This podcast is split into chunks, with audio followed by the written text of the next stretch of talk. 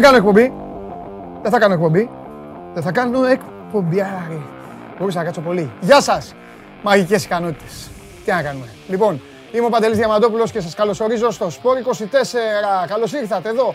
Στην καυτή έδρα, εδώ που δεν περνάει κανείς. Τα μάτς εδώ είναι άσο ημίχρονο, άσο τελικό. Έτσι. Με τέτοια κόλπα, ποιος μπορεί να κάνει. Α, ποδιές, περάσματα, τριμπλίτσες και όλα τα σχετικά.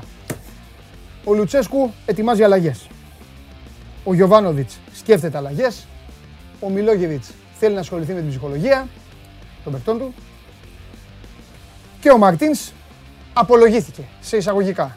Όλα αυτά θα μας τα πούν οι άνθρωποι μας. Αλλά είπα να ξεκινήσω έτσι, όχι για τίποτα άλλο, απλά για να σας βάλω σε εσάς έτσι λίγο μπουρλότο και να αρχίσετε να ασχολείστε πιο ζεστά. Έχουμε μπάσκετ, είναι μια εβδομάδα όπου συνεχίζεται το κύπελο Ελλάδας, συνεχίζονται τα φιλικά και σιγά σιγά στο όμορφο αυτό άθλημα της καλαθοσφαίρισης αρχίζουν να ανάβουν οι μηχανές όσο για το αυτό το μεσοβδόμαδο, επειδή δεν έχουν ευρωπαϊκές διοργανώσεις και κάποιοι μου κάνατε παράπονα, τι το θέλετε, η καρδιά των πρωταθλημάτων στις περισσότερες χώρες. Το τράβηξα το χ.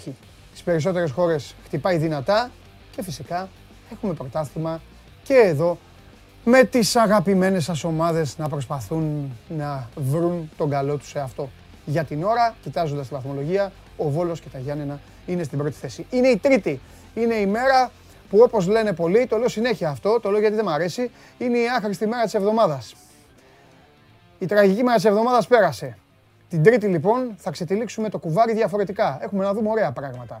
Πώς αντιμετωπίστηκε το Σαββατοκυριακό, πώς έχει κάτσει η σκόνη όπου σηκώθηκε και όπου υπήρξε σκόνη και βέβαια στα δυσάρεστα σε λίγα λεπτά ξεκινάει ε, και η κηδεία του Ντούσαν στο Βελιγράδι. Θα πάρω τη θέση μου.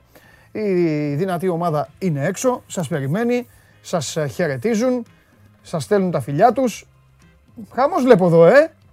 Μπολόνια, Τζένοα, Χετάφε, Ατλέτικο, Αταλάντα, Σασουόλο, Φιωρεντίνα, Ίντερ, Μπιλμπάο. Α, παίζει Αθλέτικ. 201 μάτια για τον Ινιάκη Βίλιαμς. Σημειώστε το. Με ποιον παίζει η ομάδα, με Ράγιο Βαγεκάνο, ε. Και βέβαια 10 παρατέταρτο, 10 παρατέταρτο, επειδή κάποιος θα βρεθεί να με ρωτήσει, θα μου πει τι θα κάνεις απόψε. Τι θα κάνεις απόψε. 10 παρατέταρτο με την Όριτ. Με την Όριτ Link Up. Καραμπάο Cup. Όλα τα θέλω. Μη δω, έλα παντελή, ποιος ασχολείται. Αυτό θα το πω εγώ άμα δεν περάσουμε. Άμα δεν περάσουμε θα έρθω εδώ και θα σου πω, έλα, ποιος ασχολείται με αυτά. Πριν όμως ασχολούμαστε. Και η συνήθεια που έγινε λατρεία, γιατί έχω από την Πέμπτη. Από την Πέμπτη έχω να σας, ε, να σας τη στείλω. Λοιπόν, ο Κώστας ο Ιωάννου. Καλημέρα Κώστα μου. Καλημέρα στο φίλο τον ε, κο, κο, τι είναι αυτός, Κορθιάρης, τι είναι αυτός. Το σήμα του Άρη βλέπω μόνο. Γιώργος Παπάς, Παντελή, έλα στο λαό σου, ήρθα. Μιχάλης α, Ακασής στη Λέρο, γεια σου Μιχάλη. Γεια σου τον Κωνσταντίνο που είναι στην Τρίπολη. Καλημέρα στο Σπύρο που με καλεί και αυτό στο λαό μου. Καλημέρα στον Τάσο στα Χανιά, στον Original που είναι στη Νέα Φιλαδέλφια. Βάλε ρε το όνομά σου, ρε. Τι Original, έτσι σε λένε, ρε. Πας στην εφορία, πας στην τέτοια και λένε ο κύριος και τι λες, ο κύριος Original είμαι. Ο κύριος Original, ε, ονοματεπώνυμο Original 21. Αλλά ρε ένα όνομα, πώς σε λένε. Όσοι είστε άικολοι Original 21 είστε, εντάξει, συμβάλλε το όνομα. Λοιπόν, ε, καλημέρα στον Χρήστο Μακρύ από το Σικούριο, στον άλλο Χρήστο, στον Άρη το Λαζαρίδη. Καλημέρα. Ο Πανάγος ουρλιάζει και φωνάζει όλοι like. Ε, King James, μου αρέσει αυτό, στον Κολονό. Ε, γεια σου Γιαννάρα Λιβερπουλάρα. Ε, η Μέρη λέει μόνο Ipswich. Μέρη; Τι, τι είναι αυτό το μόνο Ipswich; Μαράκι Μέρη μόνο Ipswich. Και πολλές καλημέρες. Πολλές καλημέρες Μαράκι Μέρη. Ipswich. Πόσο χρόνο είσαι Μαράκι Μέρη και σε Ipswich, 97. Κάτι κρύβεται πίσω από αυτό. Λοιπόν, καλημέρα στον Γιώργο, τον Αγγέλου που είναι στην Κερατέα, τον Δαμιανό που είναι στην Έδεσα. Ωραία η Έδεσα, έχει καταράκτες, θα έρθω εκεί να πέσουμε. Λοιπόν, καλημέρα στον Κλόντι που είναι φυσικά στον Πειραιά και φυσικά και ο Αναστασέλο είναι στον Πειραιά. Ο Γιάννης, ο φίλος μου, καλημέρα στον Χρήστο, καλημέρα στον Δημήτρη, στον Νεκτάριο που είναι στην Καλαμάτα, ο Κώστας είναι Αθηναϊκός, καλημέρα στον Ντένις, ε, ο Γιώργος ε, λέει για το γουλί, αφήστε το γουλί γιατί βρίσκει τα πάντα, έτσι. Κωνσταντίνος ο Περδικάρης, στην υπάτη της Θεότητας, ο Παναγιώτης Δόξα Βύρονος λέει άνοδος. Καλημέρα στον Ταξιάρχη, καλημέρα στον Σταύρο, στον Αντώνη, στον Τάσο τον Πανόπουλο. Πού αλλού; Ο, ο Ντένις ρωτάει αν υπάρχει θέμα Μαρτίνς. Αλ Νάσερ πάρε το Μαρτίνς, λέει ο Κωνσταντίνος. Αρχίσα τώρα να στέλνετε για το Μαρτίνς. Θα τα πούμε μετά όλα. Καλημέρα στο Διανονίση που είναι στο Περιστέρι. Στοιχηματάκι θέλει ο Κώστας, θα έρθει ο Τσάρλι. Το Βαλβέρδε θέλετε. Ο Άγγελος είναι στη Λάρισα. Α, ποιον άλλον, ποιον άλλον, ποιον άλλον. Ο Ολλανδία είναι ο Μάριος, στην Κεφαλονιά είναι ο Παναγιώτης, στη Φθιώτιδα είναι ο Πάνος. Έτσι να μαζεύεστε θέλω. Στέφανος στην Εκάλη. Ο Στίβ ε, Παντελάρα Ψυχάρα Λιβερπουλάρα. Καλό. Στο Μίνστερ της Γερμανίας είναι ο Ευάγγελος. Στο Μίνστερ. Νίκος Σεπόλια.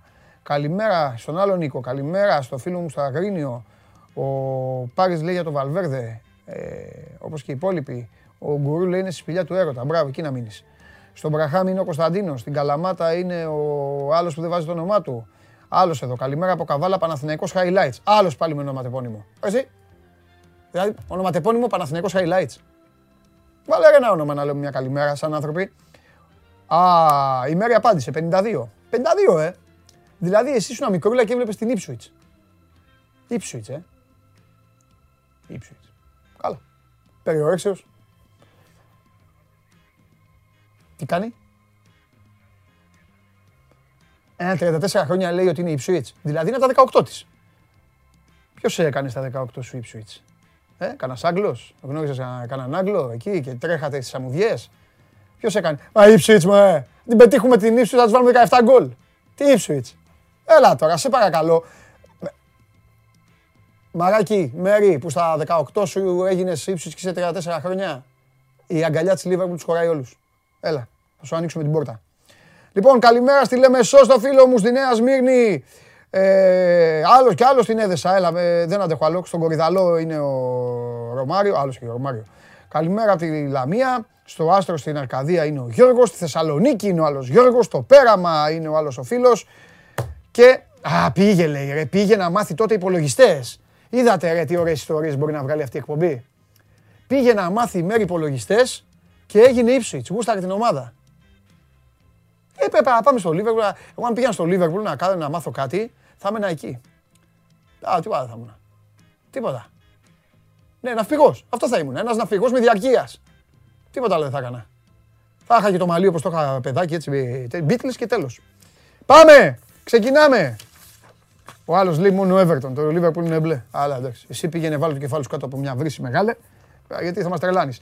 Παρακολουθείτε την αγαπημένη σας εκπομπή που δεν είναι άλλη από το Show Must Go Live. Είναι η μοναδική καθημερινή αθλητική εκπομπή που αλλού στο Sport 24 των εκπλήξεων, στο Sport 24 που παίζει μόνο αθλητικά, σερβίρει μόνο αθλητικά και μπορεί να χτυπήσει εκεί που δεν το περιμένετε. Τι πιο τρανό παράδειγμα, η αποστολή κομάντο που κάναμε στη Ρόδο μόνο και μόνο για να μην μείνει χωρίς εικόνα ένα επίσημο παιχνίδι, ένα παιχνίδι κυπέλου αυτού του μπάσκετ μεταξύ του Κολοσσού και του Ολυμπιακού. Όλοι αναρωτιόντουσαν αν κάπου θα εμφανιστεί το παιχνίδι, αν το δει κάποιος.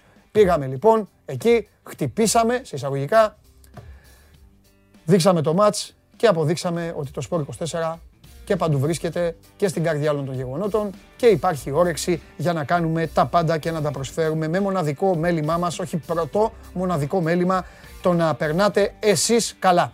Στην εκπομπή αυτή υπάρχει απλά η μικρή παράμετρος ότι πρέπει να περνάω και εγώ καλά. Λοιπόν, όταν τελείωσε η εκπομπή, μίλησα με, διάφορο, με διάφορους, με αθλητές, με Πώς με κυνηγά ο καβαλιαράτο, μου λέει οι προπονητές και οι παίκτες οι φίλοι σου. Ναι. Εγώ προσπαθώ να μιλάω και με όλες τις ομάδες. Μ' αρέσει πολύ. Με κόσμο επικοινώνησε στο δικό μου το Instagram. Μου είπανε παντελή, πω φοβερό δικαστήριο. Τα έχω σε όλους. Μετά έκατσα λίγο, χάζεψα την εκπομπή. Α πω κάτι. Light ήμουν. Θα έρθουν χειρότερα. Οπότε, καλά να είμαστε, υγεία να έχουμε, εδώ να το απολαύσετε.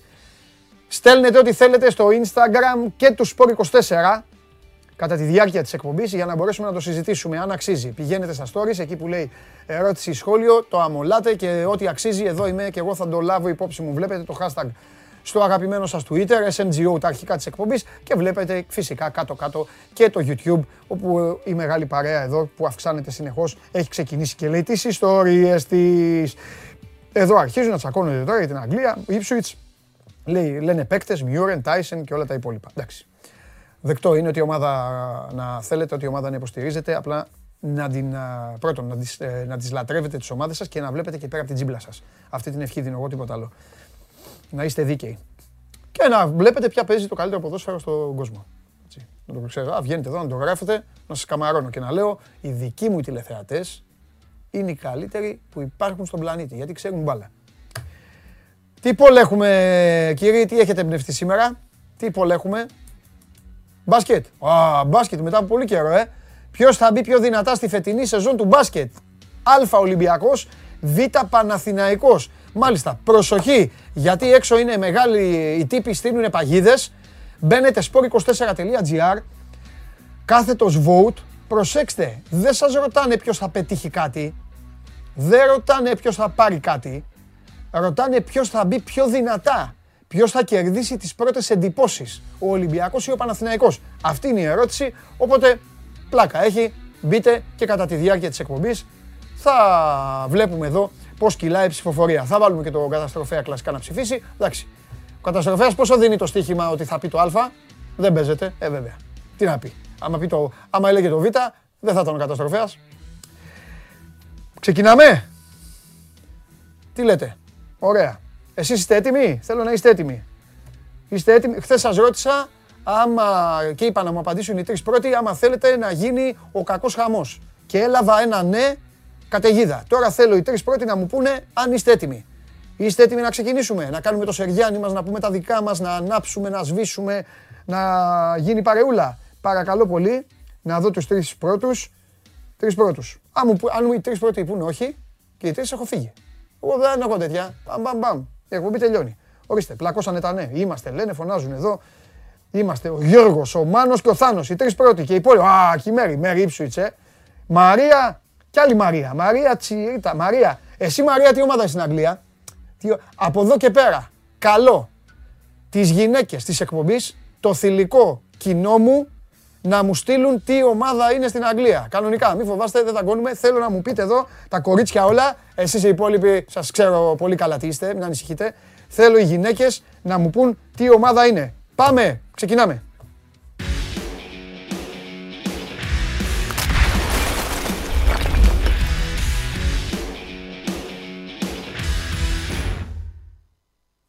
Να ο Κώστας ο φίλος μου. Κώστας Γουλής. Καλημέρα, καλημέρα. Δικός σας και δικός μας. Ο Παναθηναϊκός. Αν ο καταστροφέας έλεγε το Β πάντως, ε. θα περιμέναμε μεγάλες καταστρόφε τώρα. Ε, ναι, θα φεύγω. Εγώ θα φεύγα. Θα φεύγω από το κουμπί. Άμα έλεγε πιστεύω το Β, εγώ σκονόμουν έτσι η Κώστα μου και θα έλεγα Γεια σας, τα λέμε αύριο και θα φεύγα. Πάω σε καταφύγιο. Ε, ναι, εντάξει, εννοείται. Λοιπόν. Ε, τώρα ο Παναθηναϊκός είναι στην, ε, στην, ε, στην περίπτωση. Μπορεί να έχουμε δεύτερη, είμαστε μεταξύ δεύτερης και τρίτης αγωνιστικής, αλλά είναι στο ένα, ένα, στο ένα και ένα κάνουν δύο. Πήγε στα Γιάννενα, απέτυχε και σήμερα ταξιδεύει γιατί αύριο είναι υποχρεωμένος τουλάχιστον να δείξει κάτι καλύτερο. Απέναντι σε μια ομάδα η οποία παίζει με την πλάτη στον τοίχο. Και λόγω βαθμών. Ναι, βέβαια. Κοίταξε να δεις. Ε, όπως τώρα κοιμάσαι. Ναι. Ένα το κρατούμενο. Δεύτερον, ότι αν ο Παναθηναϊκός θέλει όντως να δείξει ότι μπορεί να κάνει κάποια πράγματα παραπάνω φέτος. Ναι. Ε, στο αυριανό μάτι ε, στο Βικελίδης πρέπει να βγάλει αντίδραση. Την αντίδραση που δεν έβγαλε με, το, με τα γιαννενα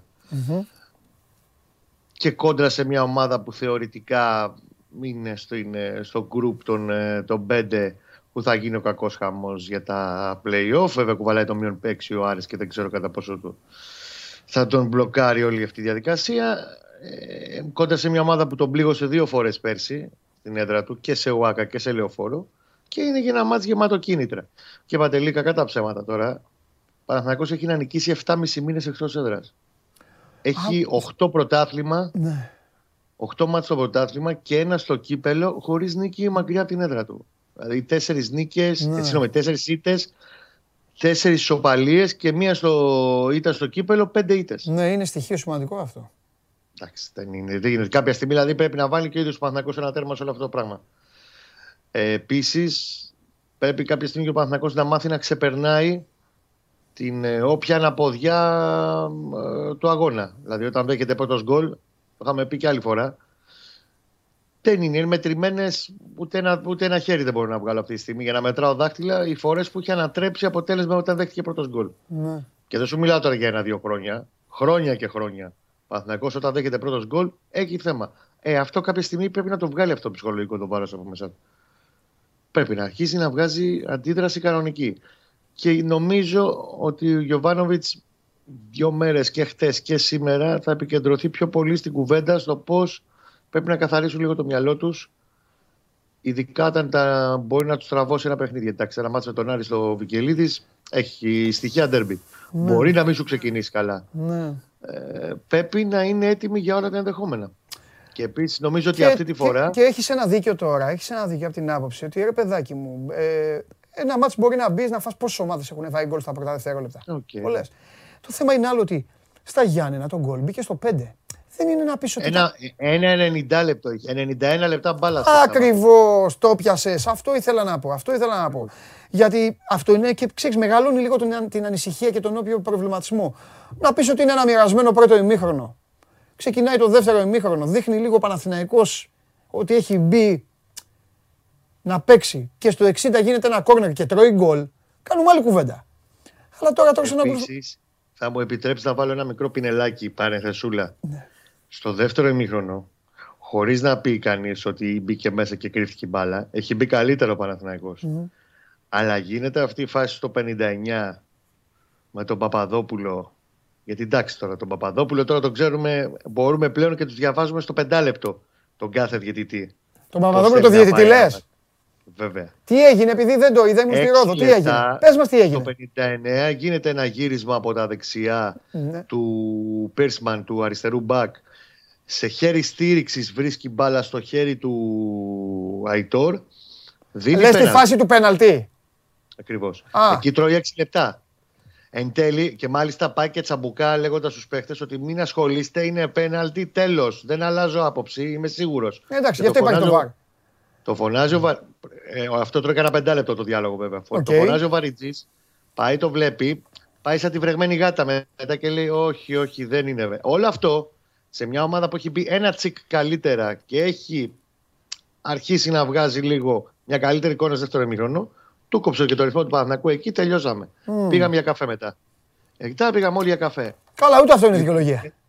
Όχι, δεν είναι δικαιολογία. Είναι το πινελάκι που μπαίνει στην όλη κουβέντα. Συμπληρωματικά μπαίνει αυτό το πινελάκι. Ναι. Εντάξει. Γιατί όλα παίζουν ρόλο, Παντελή μου. Και εντάξει, κάποιους σαν τον Παπαδόπουλο τους ξέρουμε πολύ καλά. Πώ θα μου την καταλαβαίνω, τι, την καταλαβαίνω, τι, καταλαβαίνω τι λες, αλλά στο 55 διεκόπη για 5 λεπτά ο αγώνας. Okay. Στο 59 μέχρι το 65. 6 λεπτά. Εντάξει. Είχε μετά πάνω από μισή ώρα με τις καθυστερήσεις να βάλει γκολ. Τέλος πάντων, εγώ στο προσθέτω γιατί όλα μπαίνουν σε μια Καλά κάνεις, καλά κάνεις. Καλά Τώρα κάνεις πάμε σε, σε ένα ματ όπου πιστεύω ότι αυτή τη φορά θα τις κάνει τις αλλαγές ο Γιωβάνοβιτς. Ο Γιωβάνοβιτς ναι.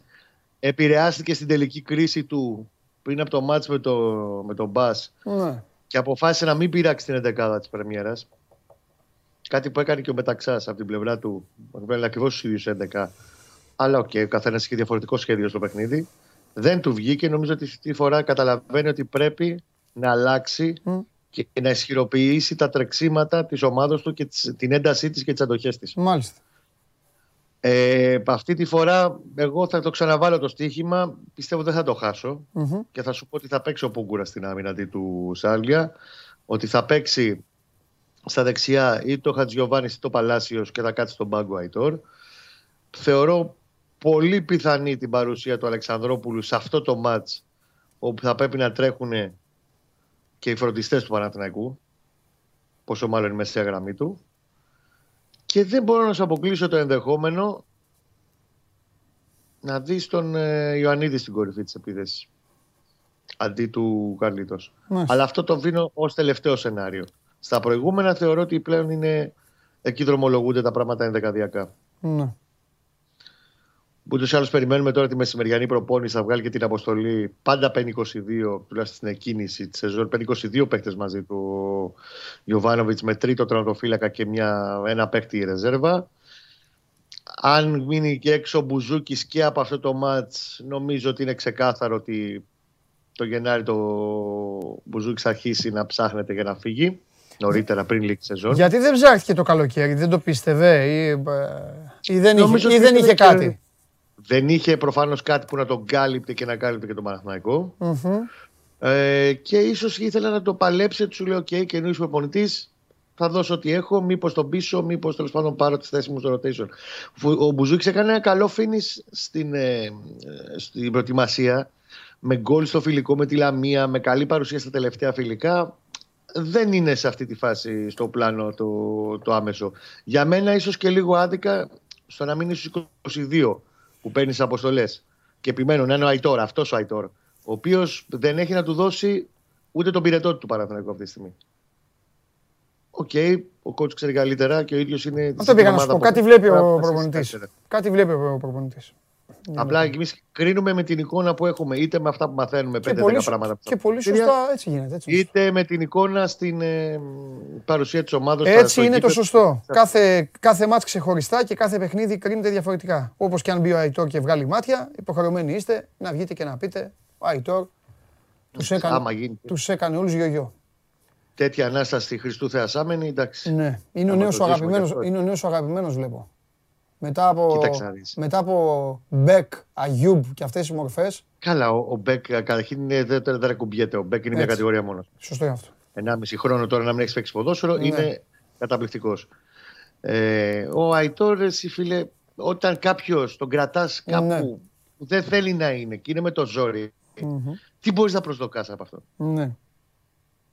Όταν ναι. ο ίδιος σου λέει ότι δεν μπορώ, δεν έχω προσαρμοστεί, ναι. δεν θέλω να μείνω, θέλω να γυρίσω στην Ισπανία. Για χύψη λόγους μένει ρε παιδί μου. Ναι. Okay. Δεν βρήκε τις προτάσεις, έμεινε στο ρόστερ. Ε, δεν μπορεί να ξεκινάει ενδεκάδα σε δύο σερι mm-hmm.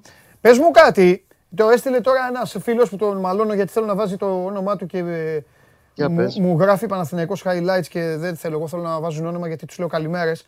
Ε, επειδή είσαι ο, ο, ο καβαλιεράτος του ποδοσφαίρου ενώ είσαι ο διαιτητό αγαπησιάρης.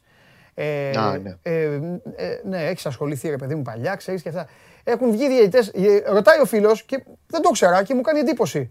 Ε, έχει αλλάξει κάτι, γιατί ο διαιτητής γιατί δεν είναι ξένος ή δεν ξέρεις.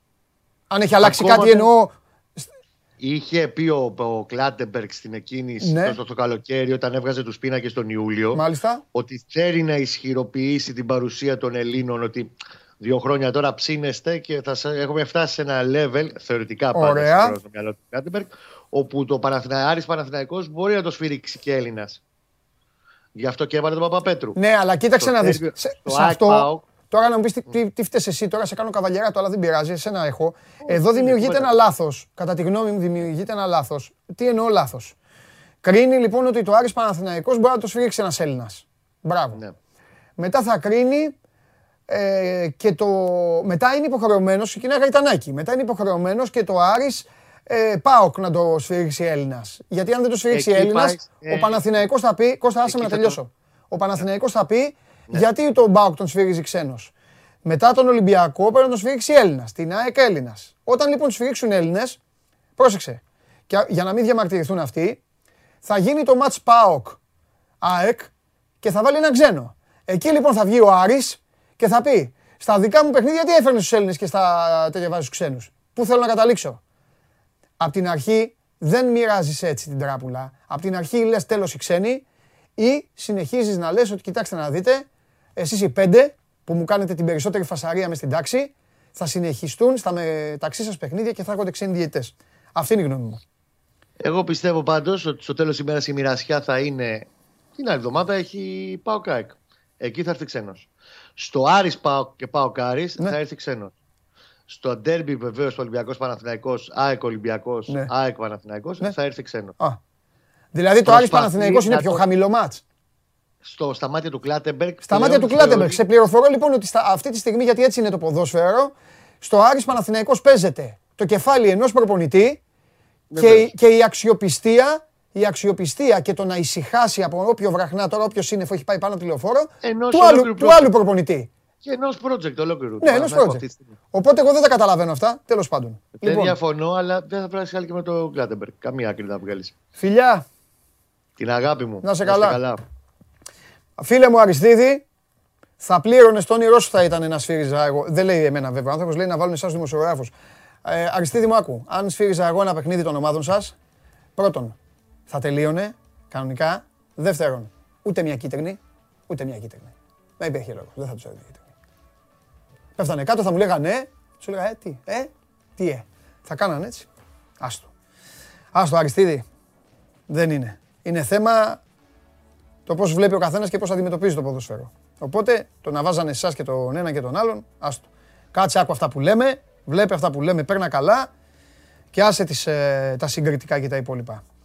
Αυτά και με τον Παναθηναϊκό, αυτά και με τον Αριστίδη. Και τώρα ήρθε η ώρα. Την προηγούμενη Τρίτη μου ήρθε άδειος. Τώρα δεν θα έρθει άδειος. Άδειος. Δεν κέρασε τίποτα. Έλα, έλα. Μη λες τέτοια πράγματα. Θα τα Τίποτα κάνουμε δεν καλύτερα. κέρασε. Σιγά σιγά. σιγά, σιγά. Ε, άμα δεν- άμα δεν παραπονιέμαι τώρα. Σιγά σιγά. Θα τα κάνουμε και καλύτερα. Τι γίνεται; Τίποτα. Ο Κλάτεμπεργκ τα έχει, έχει πάει να τα κάνει έτσι τώρα και τα έλεγα του Γουλή.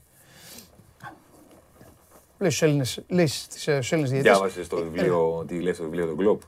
Ε, το έχω φτάσει μέχρι, πες μου, μέχρι... Του πού, είμαι Κλάτεμπεργκ, στη ρε. Γερμα- Α, για τον Κλάτεμπεργκ. Ο Κλάτεμπεργκ έχει βγάζει βιβλίο. Α, όχι, όχι. Και έχει... Εγώ λέω για το άλλο βιβλίο. Για το βιβλίο το έχω- Όχι, ρε. Α, συγγνώμη. Κλάτεμπεργκ, φοβερός. Α, το βιβλίο του Κλάτεμπεργκ για τον Ναι, Κλοπ. Α, για όχι, Κλοπ. όχι, Όχι, όχι, όχι. Νόμιζα του Κλοπ το. Τι ατάκες του έχει πει σε διάφορα παιχνίδια και τέτοια. Ναι. Και λέει την τελευταία φορά που τον σφύριξα, λέει μπήκε με το Χέντερσον στο καμαράκι που λέμε στα ελληνικά. Ναι, των ναι, διαιτητών. ναι, εκεί, εκεί, ναι. Και κα- ε, καθόμαστε, λέει, και με κοίταγε 30 δευτερόλεπτα στα μάτια χωρίς να μιλάει. Έτσι. ο Κλοπ. και λέει και ο Χέντερσον, γράφει ο Κλάτεμπεργκ, αισθάνθηκε άβολα ότι δεν θα, μι- δεν θα μιλήσουν. Λέει και με την κοίταξε 30 δευτερόλεπτα στα μάτια χωρίς να μιλήσει, λέει και μετά έφυγε. Προσπαθούσε, λέει, να με ψαρώσει και να τέτοιο. Φοβερά πράγματα. Έτσι, μεγάλη ομάδα. Και την πρώτη φορά που τον είχα παίξει, λέει, ήταν σε Dortmund Έτσι Real. αντιμετωπίζουμε τους ρέφερ εμείς. Σε Dortmund Real, σε Real Dortmund λέει, που είχαν χάσει 3-0 η Dortmund στο, στον Μπερναμπέου.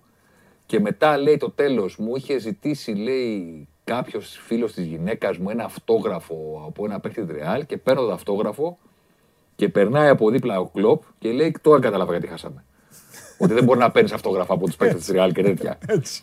που λέει εγώ το ήθελα για κοινωνικούς λόγους Ναι, και ναι, τα σωστά, λοιπά. σωστά. Το γίνεται αυτό, ναι. Και ότι όταν, χα- όταν κερδίζει, λέει, είναι ο καλύτερος άνθρωπος στον κόσμο, όταν χάνει ένα φόρτος και τέτοια. Ε, απλά. Εντάξει, επίτρεψε μια χαρά, κάτι. μια χαρά, μια Επίτρεψε χαρά. κάτι. Σωστό, σωστό, σωστό. Είπα να σου το πω. Σωστό. Θέμης Κέσσαρης, λοιπόν. Τι Έλα. έχουμε, τι, και τι, Γιάννη, τι λέμε, τι θα κάνουμε, τι θα πούμε. Όχι πράγματα που δεν είδε ο κόσμος. Ωραία. Δεν Εντάξει, είναι από αυτές τις φορές. εντάξει. Ε, κοίτα. Έχουμε μερικά πράγματα να δείξουμε λίγο από Ολυμπιακό και λίγο ΠΑΟΚ. Γιατί στην πραγματικότητα με έναν τρόπο έκαναν κοντινά μάτς Συμφωνώ. την ίδια ώρα που έπαιζαν. Δεν λέω ότι είναι ίδιες οι ομάδες. Δεν λέω. λέω τα Ω, παιχνίδια εντάξει, τα Δεν συγκεκριμένα. πιέστηκαν και το, σε ίδιο βαθμό. Λέω, λέω για τα παιχνίδια τα Δεν συγκεκριμένα. κέρδισαν και με τον ίδιο τρόπο. Ναι, πήρανε δύο ε, διπλά στο ένα γκολ που ήταν οι πρώτες τους νίκες στο πρωτάθλημα σε παιχνίδια που στην πραγματικότητα το τελικό σκορ Δεν έπαιξαν κανένα. τους κολακεύει. Ναι, ε, βέβαια. Αυτή είναι η κοινή συνισταμένη. το περίεργο όμως είναι, Ήταν ο Χόρνη και ο άλλος ο γίγαντας, χάρατσα χρούτσα, χάρατσα το χρούτσα. περίεργο είναι ότι και οι δύο ομάδες αντι... ίδρωσαν να κρατήσουν το προβάδισμα που είχαν σε συνθήκες που τις βόλευαν. Αυτό είναι το περίεργο. Και εντάξει, α μην παρεξηγηθεί κανένας φίλος της Λαμίας αν υπάρχει. Αλλά από τον Αστέρα απέναντι στον Μπάοξ στην Τρίπολη το περιμένεις και σε έναν βαθμό. Είναι έδρα που που παραδοσιακά παραδοσιακά δυσκολεύεται. Ο Αστέρας είναι καλή ομάδα. Ναι, ναι, ναι, έχει θέμα. Θέλω να πω ότι το καταλαβαίνεις ότι το 0-1 του Πάουκ, αν πάει να το κρατήσει, Ναι. κάποιε στιγμέ θα έχει. Όχι σε τέτοιο βαθμό όσο έγινε. Και στην βάλαμε Τρίπολη. ένα θέμα όπτα, δεν ξέρω αν ήταν δικό σου, με έναν ε, τίτλο, ε, με έναν τίτλο έτσι ε, κοντινό σε αυτά που λες. Και σε αυτό θέλω να ταιριάξω και αυτό που είπα στον Τζιομπάνογλου και δεν μπορούσα να διαφωνήσει, συμφώνησε. Παλαιότερη ΠΑΟΚ, πολύ καλύτερη και καλύτερη και στο παιχνίδι, από έχασαν όσοι υπέφεραν. Και πάει ο φετινός, χειρότερος από εκείνο, αλλά αυτά είναι το σημεία των καιρών που λένε και στο ποδόσφαιρο. Πάμε να δούμε τι κάνει ο Ολυμπιακός. Ναι, πάμε, έλα. Για να σου πω ότι γράφτηκε ιστορία στο συγκεκριμένο παιχνίδι. Αυτές είναι οι τελικές του αγώνα με τη Λαμία. Μεγαλώστε το παιδιά λίγο. να δει και ο Μεγαλώστε το κόσμος πάρα πολύ Και ωραία. ακουγόμαστε εμείς; Ένα-δύο. Αυτές είναι τελικές. Τι βλέπουμε σε αυτά τα πράγματα που έχουμε; αυ- Αυτό το σπόρ 24 το έχει και κάθε μάτς του ελληνικού πρωταθλήματος. Όποτε τελειώνει ένα παιχνίδι και μπαίνετε μέσα, μπορείτε να το βλέπετε. Φανταστικά. Για όλα τα παιχνίδια. Πες μας λοιπόν, είναι οι τελικές και των δύο ομάδων. Ε; Και των δύο ομάδων. Μπράβο. Όσο μεγαλύτερος είναι ένας κύκλος, τόσο μεγαλύτερη είναι η ευκαιρία. Ναι. Αυτός είναι ο τρόπος. Η κίτρινη κύκλη είναι τα γκολ. Αριστερά κάνει επίθεση ο Ολυμπιακός. Έχει βάλει την κεφαλιά του σε και το σου του μπουχαλάκι που κόντραρε. Η κίτρινη; Ναι. Και γιατί είναι ένας μόνο; Δύο είναι του Ολυμπιακού, μία ένα εντό περιοχής και ένα Θαλασσί εκτός. είναι τα δύο. Δύο αριστερά κοίτα. Αριστερά είναι ο Ολυμπιακός. Αριστερά κάνει επίθεση ο Ολυμπιακός. Εδώ λες. Ναι. Α, τα μικρά κίτρινα. Μπράβο. Εγώ κοίταγα Γιατί το, είναι- γιατί κοίταγα είναι- το θηρίο εκεί. Γιατί είναι οι μικρές ευκαιρίες. Εδώ είναι το σου του μπουχαλάκι δηλαδή. Μπράβο και η κεφαλιά του Και Σουζέ. εκεί είναι η κεφαλιά. Πολύ ωραία. Αριστερά. Ωραία, Α, μπράβο, εντάξει. πάμε. Λοιπόν, το να κάνει ο Ολυμπιακός δύο γκολ Ναι. με χαμηλές ευκαιρίες συμβαίνει στο ποδόσφαιρο. Ναι. Και άμα βρεις δύο Α, γκολ, οκ, ναι. και άμα βρεις δύο γκολ, δεν έχεις και λόγο να επιτεθείς περισσότερο. Η είδηση για μένα δεν είναι το πόσο χαμηλή είχε ο Ολυμπι... απειλή είχε ο Ολυμπιακός. Η είδηση είναι αυτό που έγινε στην άλλη περιοχή. Ναι. Η, η Λαμία έχει τον, τον κίτρινο κύκλο που είναι η ευκαιρία του Καραμάνου το, τον γκολ του Τον Καραμάνου γκολ, που τον γκολ. σοφαρίζει. Ναι, ναι, ναι. Και έχει δύο στιγμές στη μικρή περιοχή, την κεφαλιά του Ταϊρών στο 5 και του Βίντρα στο 78. Εδώ είναι αυτό που, τους, ε, που έφυγε από όλους οι Πάνω μπάλες. στη γραμμή. Ναι, ναι, ναι. η οποία, οι οποίες είναι φάσεις Ναι. τις οποίες τις δέχεται ο Ολυμπιακός ναι. και σε προβληματίζει. Εσένα που βλέπεις Ναι, το παιχνίδι, ναι. διότι η Λαμία αυτή τη στιγμή πηγαίνει στο 1,74 expected goals, δηλαδή έχει ευκαιρίες για να βάλει δύο συνολικά ναι. και έχει κάνει μία εικόνα στον Ολυμπιακό η οποία δεν δικαιολογείται από το σενάριο του αγώνα. Δηλαδή, όταν ο Ολυμπιακός μπαίνει κουρασμένος από την Πέμπτη, κουρασμένος από την Πέμπτη, με στην πλάτη ότι δεν κέρδισε την Πρεμιέρα, τα υπολογίζουμε όλα, είμαστε δίκαιοι. Ναι. Σου δίνει όμως το ματ. Κεφαλιά ο Σισε, πρώτη τελική, γκολ. ναι. Δεν έχει σουτ Ολυμπιακός, με μια κεφαλιά προηγείται. Πρώτη φορά που σουτάρει ο Ολυμπιακός, γκολ. Όταν σου δίνει το ματ αυτό το 0-2, μπορείς να διαχειριστείς και το σκορ και το χρόνο και την κούραση Ναι. και τα μέτρα. Ο Ολυμπιακός. Η καλύτερη αμυντική λειτουργία του πρωταθλήματος, μακρά της δεύτερης στα τελευταία δύο χρόνια, σταθερά, αμετάκλητα δεν αλλάζει. Ναι. Δεν αλλάζει. Καλύτερη αμυντική λειτουργία του πρωταθλήματο, μακράν της δεύτερης. Ναι. Κερδίζει 0-2 τη Λαμία. Χαλαρά, δεύτερο ημίχρονο. Πέφτει χαμηλά. Το να φας ένα γκολ. Εντάξει. Έμπαζε, δεν είναι ότι έφαγε. Το να φας ένα γκολ μπαίνει. Σουτάρει Ναι, ένας ναι, στο όλα τέλο αυτά. και πάλι πήγαινε στο γάμο. Ναι. Το να φας ένα γκολ μπαίνει. Το να του κάνει η Λαμία αυτές τις τελικές. Ναι, αφού έμπαζε από παντού. Ναι. Είναι εικόνα που προβληματίζει και είναι, για μένα είναι πρωτοφανής. Ο Ολυμπιακός αυτό από το καλοκαίρι του 2019 που η Opta καλύπτει το ελληνικό πρωτάθλημα και τη Super League από το καλοκαίρι του 19 73 παιχνίδια, 36 και 36-72 και ένα της Πρεμιέρας 73 Αυτό δεν το είχε ποτέ θες να πεις. δεν το έχει πάθει Ναι. ποτέ σε κανένα παιχνίδι. Θα μου πεις ένα ματς είναι. Ναι. Εγώ θα πω το εξής.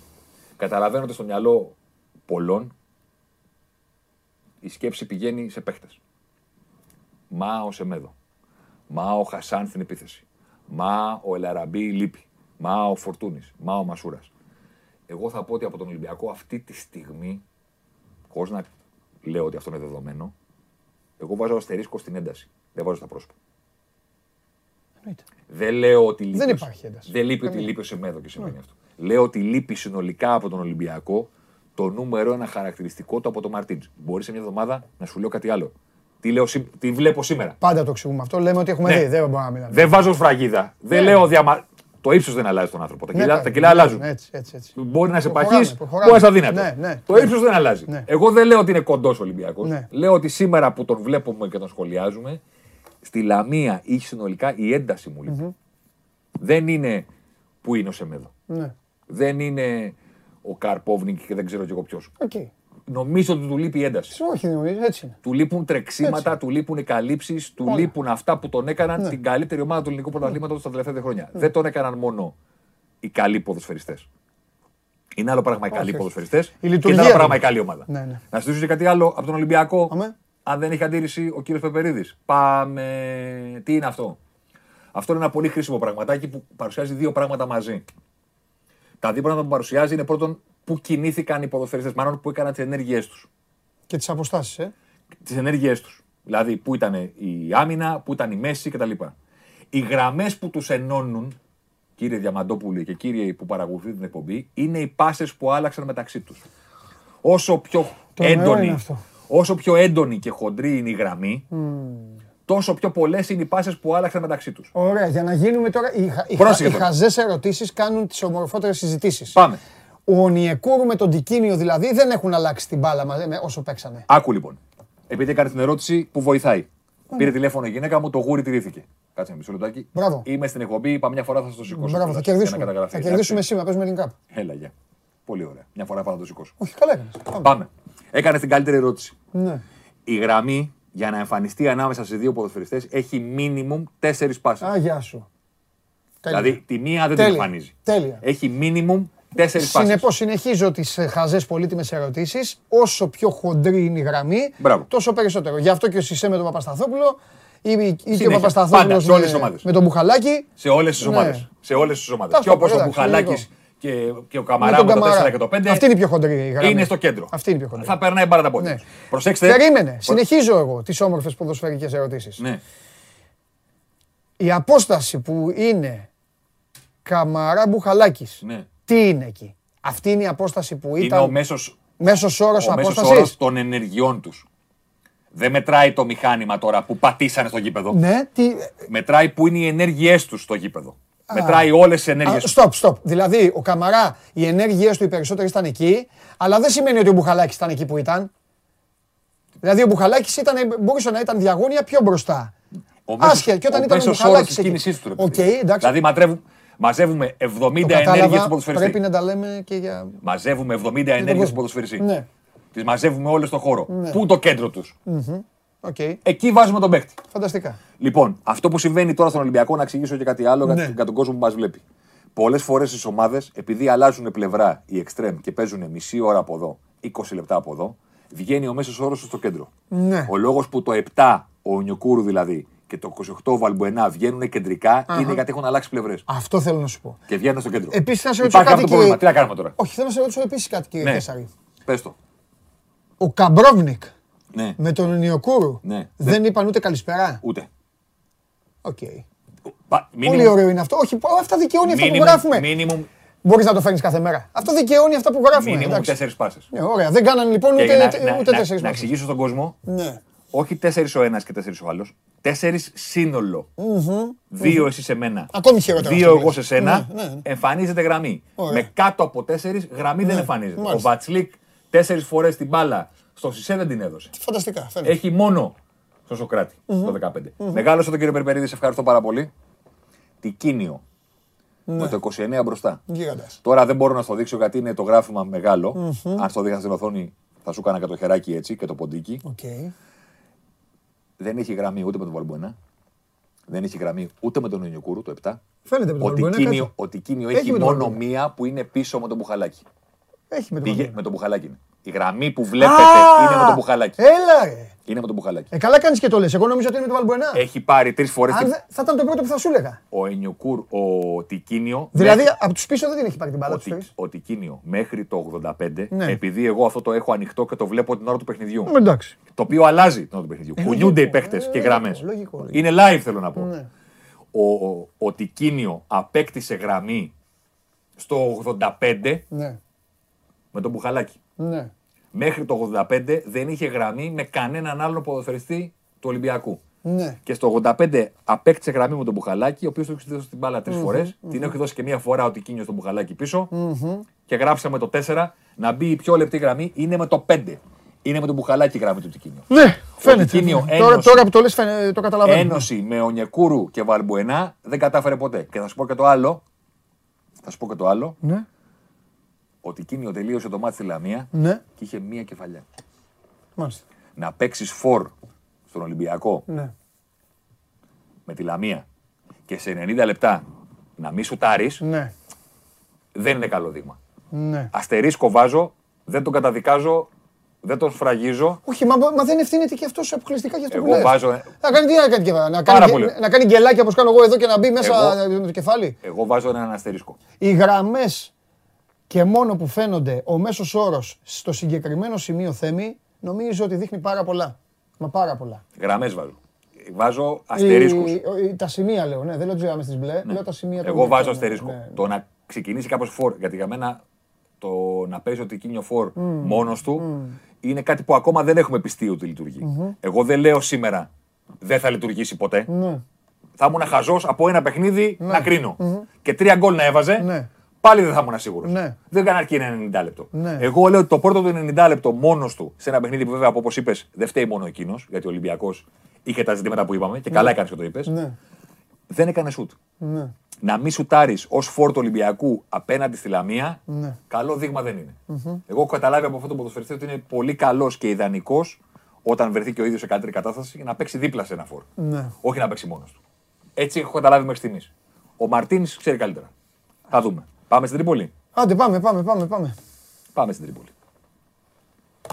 Μεγάλο τον κύριο Περπερίδη. Αριστερά κάνει επίθεση ο Πάοκ. Ναι, φαίνεται, το κατάλαβα από το κίτρινο. Το κίτρινο το πέναλ του Βιερίνια. Ναι, ναι. Εκτός αυτού, 0 από 0, 0. Οι υπόλοιπες φάσεις είναι πάρα πολύ μικρές ευκαιρίες όπως φαίνεται από το μέγεθό τους. Καλά, αυτό εκεί το, το, το, το δεκάμετρο, αυτό, το δεκάμετρο, αυτό τι σουτάκι ήταν. Ναι, ο μακριά. Ναι, έγινε σουτ. Εντάξει, οκ. Κοίτα τι έγινε λοιπόν στην άλλη περιοχή. Καμιά λόμπα. Ναι. Γιατί λένε όλοι είχε τελικές μια ομάδα. Πού τις είχε και πόσο μεγάλες ευκαιρίες ήταν. Κοίτα τι του έκανε ο Αστέρας του ΠΑΟΚ. Όλοι οι μεγάλοι κύκλοι είναι μπροστά από το πέναλτι στην πραγματικότητα. Μπροστά από τη βούλα. ναι. Μπαράλες, Σίτο και η τελευταία μεγάλη ευκαιρία που είναι ο μεγαλύτερος κύκλος στη μικρή περιοχή είναι στο 91 η καρδιά που έπαθαν οι φίλοι του ΠΑΟΚ που έφυγε η μπάλα το Πασχαλάκι και έπρεπε να βάλει τα χέρια του στο εξυπαφή. ναι. Τελειώνει πάνω. 2,11, ε. Πα- 2,11 expected goals. Και, τε- και κοιτάει τα κοιτάπια του ο Κέσσαρης το βράδυ Ναι. και γυρίζει στο καλοκαίρι του 19 και βλέπει όλα τα μάτια του ΠΑΟΚ. 1-1, 73 παιχνίδια, Δεν το είχαν κάνει, ε. 2-11 ομάδα χωρίς πέναλτι, με καθαρές ευκαιρίες αποστημένα και από κανονική ροή του παιχνιδιού, δεν του έχει κάνει καμία ομάδα στο ελληνικό πρωτάθλημα τα τελευταία 73 παιχνίδια. Η καλύτερη επιθετική επίδοση που έχει κάνει η ομάδα απέναντι στον ΠΑΟΚ ήταν εκείνο το 1-1 στο Καραϊσκάκης με τον Ολυμπιακό, που τελικά ο Ολυμπιακός σοφάρισε με το πέναλτι που κέρδισε ποτέ, το θυμάσαι; Ναι, ναι, ναι. ναι. Του είχε κάνει τότε 2,70, ναι. αλλά το 0,79 ήταν το πέναλτι. 2-11. Expected goals. Ομάδα απέναντι στον Μπάουκ. Μόνο με φάσεις κανονικές, όχι με πέναλτι που ανεβάζουν πολύ τα expected goals, δεν το έχει κάνει καμία ομάδα από- μέχρι σήμερα. Και το ξύμορο είναι το ίδιο που ισχύει και για τον Ολυμπιακό. Μπαίνεις να παίξεις σε μια έδρα πάρα πολύ δύσκολη. Το δέχομαι. Στην Πρεμιέρα σε έχει σοκάρει ο Πας. Παπάπ χαστούκι έχεις φάει στην Τουμπά. Όχι μόνο δεν κέρδισες, έχασες κιόλας. Εγώ το καταλαβαίνω να βρεις ένα πέναλτι. Να το βάλεις και μετά να πεις παιδιά. Αυτό κάνανε. 0-1. Το καταλαβαίνω σαν προσέγγιση. Αυτή η προσέγγιση πρέπει να σου βγει όχι μόνο στο τελικό σκορ. Πρέπει να σου βγει και στο κήπεδο. Ναι. Δηλαδή, αν ο Πάοκ όταν αμήνεται μαζικά και στο δεύτερο ημίχρονο η κατοχή είναι 62-38, έχει αυτή την εικόνα στην περιοχή του. Άμα του φύγουν στην κόντρα, τι εικόνα θα έχει; Τι ωραία, το περιμένανε. Το λέγανε. Αν ο ότι θα Αστέρας βάλεις. Τρίπολης σου κάνει αυτό, ενώ εσύ αμήνεσαι χαμηλά, στα ντέρμπι τι θα γίνει; Τι θα γίνει στα ντέρμπι; Πώς θα μηνθεί ο Πάοκ, αν του κάνει ο Αστέρας Τρίπολης αυτό το πράγμα; Πρέπει να το δούμε. Θα το μάθουμε την Κυριακή. Αυτό είναι κοντός στου αλμού του Αλληλούια. Την Κυριακή με την ΑΕΚ. Να, είναι- Η Άκη έχει τα δικά της ζητήματα. Ναι, αλλά είναι καλή ζυγαριά αυτό. Και για τους είναι, δύο. είναι πρώτη. Είναι πρώτη. Εγώ λέω ότι είναι σπουδαίο το δίπλο του Πάοκ, Ναι, είναι εντάξει. είναι. αλλά όταν επιλέγεις αυτό το στυλ παιχνιδιού, Ναι. το οποίο ξαναλέω, το καταλαβαίνω. Δεν θα πω. Το «Α, είπαν κιόλας. Το είχαν πει. Ναι. Είπα, έτσι θα πάει. Το είχε πει. Το καταλαβαίνω, δεν ήθελα εδώ να πω Είχε ντροπή πει ο για Πάοκ. μάχη. πήγε Όχι, και όχι, έπαιξα. όχι. Ήταν, Καμία σχέση. όχι, μα ήταν ειλικρινής. Όταν το φοράς αυτό το κοστούμι, Ναι. πρέπει να σου πηγαίνει κιόλας. Ε, Εντάξει, αφού, δε- αφού αυτό διάλεξαν το καλοκαίρι όμως. Πρέπει να σου πηγαίνει κιόλας. Δεν μπορεί να έχεις αυτή την εικόνα και να έχεις στην πραγματικότητα ήρωα, παύλα, παρολίγο, μοιραίο, τον Πασχαλάκη. Σε ντέρμπι, αυτή η νίκη πανηγυρίζεται. Ναι. Βάλαμε ένα γκολ με πέναλτι, το κρατήσαμε, αμυνθήκαμε με καρδιά και κάναμε μεγάλο διπλό στο ντέρμπι. Ναι. Ποιος θα το πανηγυρίσει, άμα κερδίσει έτσι τον Ολυμπιακό στο Καρασκάκι, Ναι. την ΑΕΚ, στη, στο ΑΚΑ, τον Παναθηναϊκό, στη Λεωφόρο, στο Βικελίδης. Αλλά είναι μια εικόνα που δεν μπορεί να επαναληφθεί. Δηλαδή, άμα τις ξανακάνουν αυτές τις φάσεις, το 1-1 θα είναι λίγο. Το 1-1 θα είναι λίγο. Δηλαδή, το 1-1 ήταν το λιγότερο που πρέπει να πάρει ο Αστέρας. Ναι. Τι είπαμε για τον Ολυμπιακό στην Πρεμιέρα, δεν μπήκε η μπάλα μέσα. Ναι. 1-90 expected goals. Ναι, ναι, ο Αστέρας πιο πολύ. Ο Αστέρας πιο πολύ. Ναι. Ο Αστέρας είναι πιο άτυχος που δεν σκόραρε απέναντι στον Μπάουκ από ότι ήταν Ο Ολυμπιακός ο με τον Ολυμπιακός με τον Ατρόμητο. ναι. Ωραία είναι αυτά. Ωραία είναι αυτά. Ωραία Να είναι. περιμένουμε. Θα δούμε κι άλλα. Βέβαια. Να πούμε σε ένα φίλο που λέει αν μπορούν να το βρουν ή τα έχουμε εμείς, παιδιά. Ποιο; α, Τα έχουμε εμείς. Όπα, όπα, όπα, όπα. Τι θέλει; Λέει αν. ε, Τι θέλει; Όχι, όλο αυτό το σύστημα, ρε παιδί μου. Πρώτον, Εξήγησε το, εξήγησε το. πρώτον, όταν τελειώνει ο αγώνας του ελληνικού πρωταθλήματος, όποιος κι ας παίζει, Βόλος Πανετολικός, Ναι. το match στο Sport 24, εκτός από τα βίντεο, τα Ναι. γκολ, τα highlights, έχουμε κι εμείς αυτά, ναι, έχει σωστά. Τα τα, βάλαμε. expected goals, έχει το, τα σημεία που κινήθηκαν οι παίκτες και έχει και με ένα ολόκληρο widget τόσο είναι, γεμίζει όλη την οθόνη κινητού, με όλα τα στατιστικά του παιχνιδιού, τα Ναι. ομαδικά. Κατοχή, σουτ, πάσε στην επίθεση, πάσε στη μεγάλη περιοχή. Τι θέλετε να δείτε. Πρώτον. Δεύτερον, υπάρχει σελίδα που λέγεται Opta Football Analysis, την οποία δεν την έχετε πάρει χαμπάρι. Ναι, αλλά εκεί, μπο- κάτσε, ε, εκεί τα σερβίρει όλα η όπτα. Τι εννοείς; Έχουμε. Δεν expected goals. χρειάζεται, άλλο λέω βρε, Τι; δεν χρειάζεται κάποια συνδρομή ή κάποιο τέτοιο. Σε εμάς. Όχι βρε εμείς βρε, οι άνθρωποι βρε. Οι άνθρωποι να μπουν στο 24.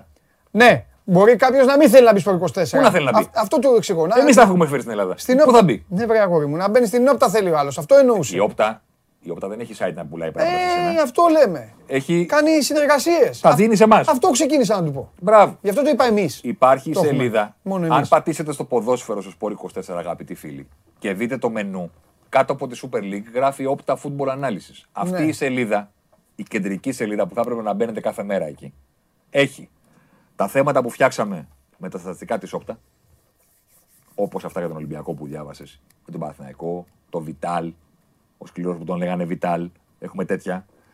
Και από κάτω, φίλοι μου καλοί, έχει μόνιμα καρφωμένα widgets στα οποία μπορεί να βλέπετε. Ξέρεις ότι μπορεί να συγκρίνεις στην κεντρική σελίδα μας όποιον Ναι. παίχτη του ελληνικού πρωταθλήματος θέλει με οτιδήποτε άλλο. Το ξέρω εγώ. Ε, Στον κόσμο Ελα, είμαστε. Ελαραμπή, Καρλίτος. Θέλετε να τους συγκρίνετε; Πηγαίνετε. Κάντε το. Ομάδες, τα πάντα. Κορυφαίοι παίχτες. Σε σουτ, σε τελικές, σε assist, κορυφαίες ομάδες. Τι θέλετε. Στατιστικά διαιτητών, το ξέρεις ότι έχουμε. Έχουμε; Το ξέρεις ότι έχουμε στατιστικά διαιτητών. Φτιάξε με τώρα. Πόσες κάρτες έχουν δώσει, πόσα φάουλ έχουν δώσει, γιατί έχουμε στατιστικά διαιτητών. Ωραία. Από την Και Κυριακή το λέτε, βρά- και, Κυριακή το λέτε, βράδυ, διαιτητές. και λέτε που μπορούμε να τα βρούμε. Στο Σπορ 24 μπορείτε να τα βρείτε όλα. Παρασκευή. Μην περιμένετε τον Κέσσαρ να έρθει στο Διαμαντόπουλο. Παρασκευή, ε. Μην περιμένετε εμένα. Παρασκευή. ε. Τελειώνει το παιχνίδι. Άκης Παναθηναϊκός. Είναι αύριο αυτό, Παρασκευή κάτι. Ε, τε. Παίζονται κεφάλια εκεί. Μπορεί και Πέμπτη. Εντάξει. Θα Εγώ, δούμε. εγώ για σένα τώρα. Θα δούμε. Εσύ, Θα δούμε. εσύ, θα εσύ. δούμε. Θα Εσύ. εξαρτηθεί από τον Περπερίδη. Εσύ, εσύ. Α, σώθηκες. Από τη συμπεριφορά του Περπερίδη. Σώθηκες. Σώθηκες. Μην περιμένετε Φιλιά, α. τον Κέσσαρη να έρθει το πρωί ή το οτιδήποτε. Με το που τελειώνει. Ναι, μπορεί, μπορεί, μπορεί ο κόσμος. Επίσης, να σας πω και κάτι άλλο. Τα live, το ξέχασα. Τα live των αγώνων στο ημίχρονο του Ολυμπιακού Λαμία. Τις, τελ- τις επαφές των ομάδων στην αντίπαλη περιοχή θα τις δείτε. Τι κάνει η ομάδα σας, γιατί στο live Τις έχουν. τις βάζουμε. Οπότε πολλοί που είστε στο Τελειώνει. γήπεδο και Στο στο ι- γήπεδο που είστε, δείτε εκεί για στο να μην, ημίχρονο, μην σας πουλάει εξυπνάδα στο, δίπλα. στο ημίχρονο το σχηματισμό του Ολυμπιακού και τις πάσες μεταξύ τους θα τον δείτε στο live. Τα βγάζουμε και πριν τελειώσει το παιχνίδι.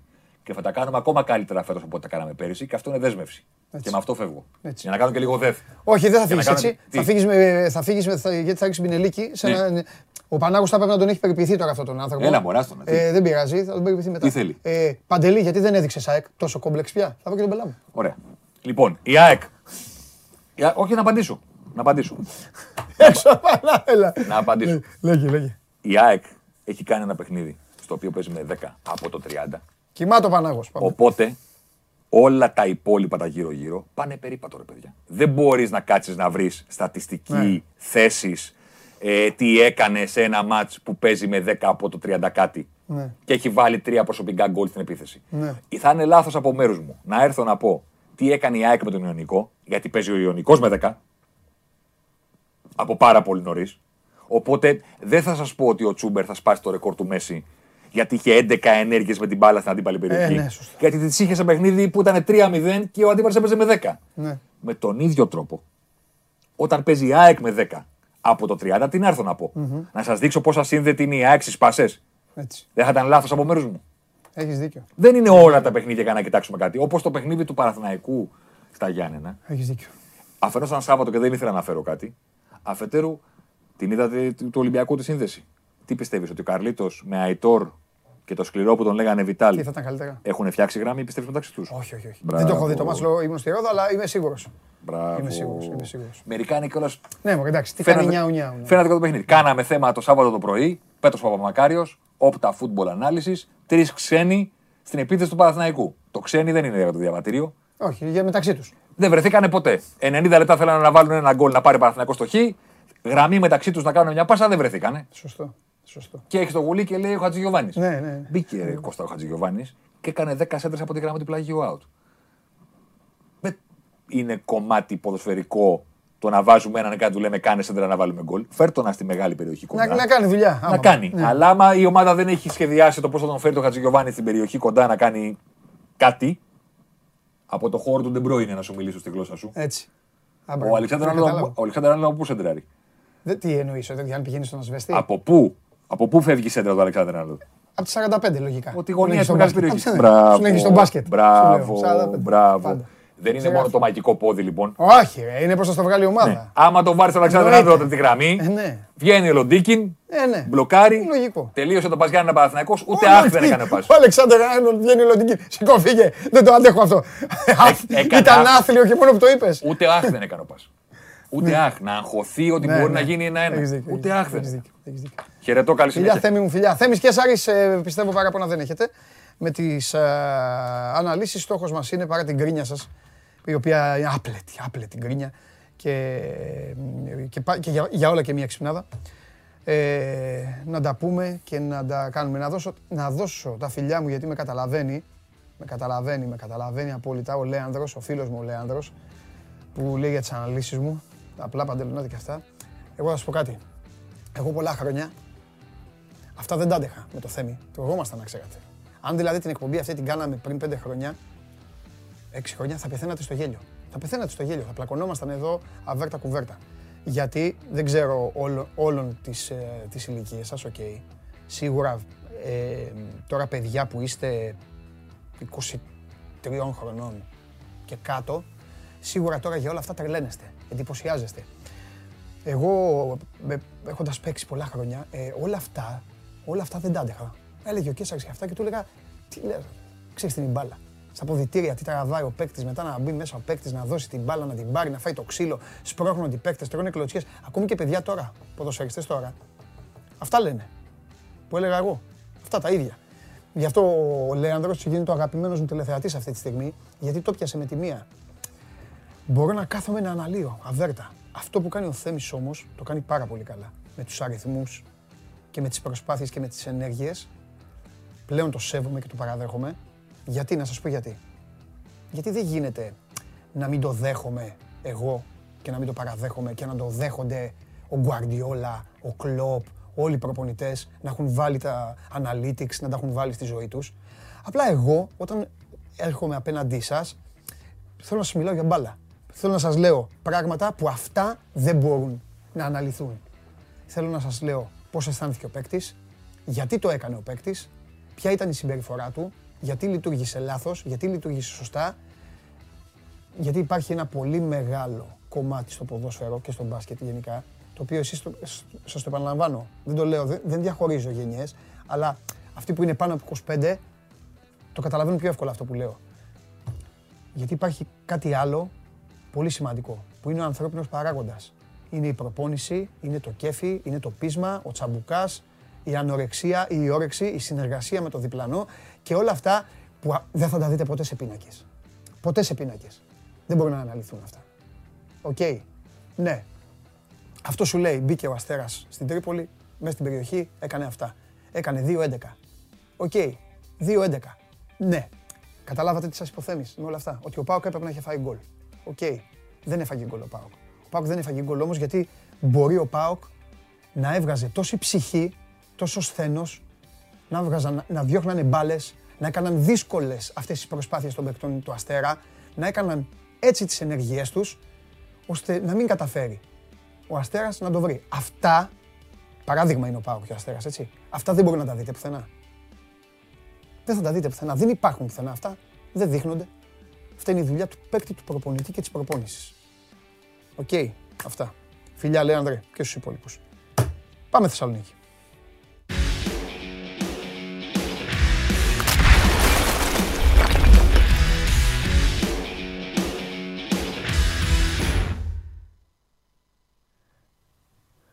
Ε, συγγνώμη Σάβα μου, συγγνώμη γιατί ε, ψάχνανε να βρουν ποιος είναι ο παίκτης του οποίου έκλεψαν το αυτοκίνητο στη Γλυφάδα και τελικά είναι ο Ρούμπεν Περέθ του Παναθηναϊκού που έπαιζε στη Λεγανές. Ωραία. Αυτός είναι ο ποδοσφαιριστής που έπεσε θύμα κλοπής όπως με ενημέρωσε ο αρχισυντάκτης μας τώρα ο Γιώργος Περπερίδης.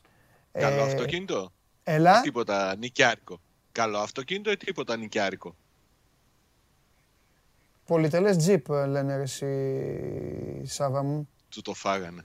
Ναι. Πώς παρακολούθησες, πώς παρακολούθησες ανάλυση και δικό μου λογίδιο στο τέλος και αυτά; Κοίταξε, το... είχα διαβάσει το θέμα του Κέσσαρη Ναι. πριν το αναλύσεις σήμερα.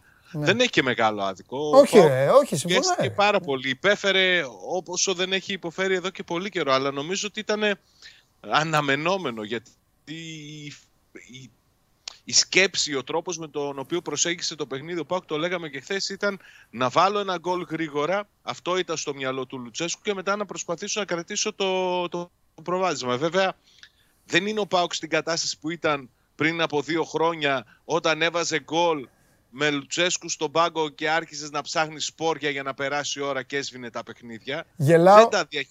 γελάω γιατί έχεις στείλει ένας παραπονιάρης, Ναι. ο Γιάννης Μπελίδης. Παντελή, sorry, αλλά στο θέμα πάω Κλουτσέσκου δεν είσαι αντικειμενικός. Γιατί έχεις αδυναμία στον προπονητή του. Ε, δεν κρύβεται. Εντάξει ρε Γιάνναρα, ρε παιδιά, εντάξει, θεωρώ ότι πρώτα απ' όλα είναι ο κορυφαίος προπονητής στην ιστορία του ΠΑΟΚ για μένα και βάσει όσων έχει κάνει, εντάξει, και από εκεί και πέρα είναι μια νοστιμιά για το πρωτάθλημα ο Λουτσέσκου. Πώς να το Έχει κάνω; ενδιαφέρον. Είναι Ναι, μωρέ. ενδιαφέρον προσωπικότητα Αυτό, έτσι κι αυτό. αλλιώς. Αυτό τώρα τα υπόλοιπα- Δηλαδή είναι... Τι Έχει έχουμε, να πει πράγματα, έχει Ναι. να κάνει πράγματα. τι έχουμε τώρα, Κοίταξε. θα κάνει αλλαγές τώρα, θα κάνει αλλαγές ο Ρασβάν τώρα, αλλαγές; Ε, θα κάνει, θα κάνει. Έχει και ΑΕΚ μετά. Πρώτα απ' όλα νομίζω ότι εντάξει, ο, ο Βιερίνια τη γλίτωσε φτηνά. Δεν είναι τίποτα σοβαρό το τραύμα που έχει στον Αστράγαλο που τον ανάγκασε να γίνει αλλαγή στο παιχνίδι με τον Αστέρα Τρίπολης. Έχω πάλι όμως την αίσθηση Παντελή ότι και καλά να ήταν στο 100% ο Βιερίνια δεν θα έπαιζε στο, Μμμ. στο Ακρίνιο.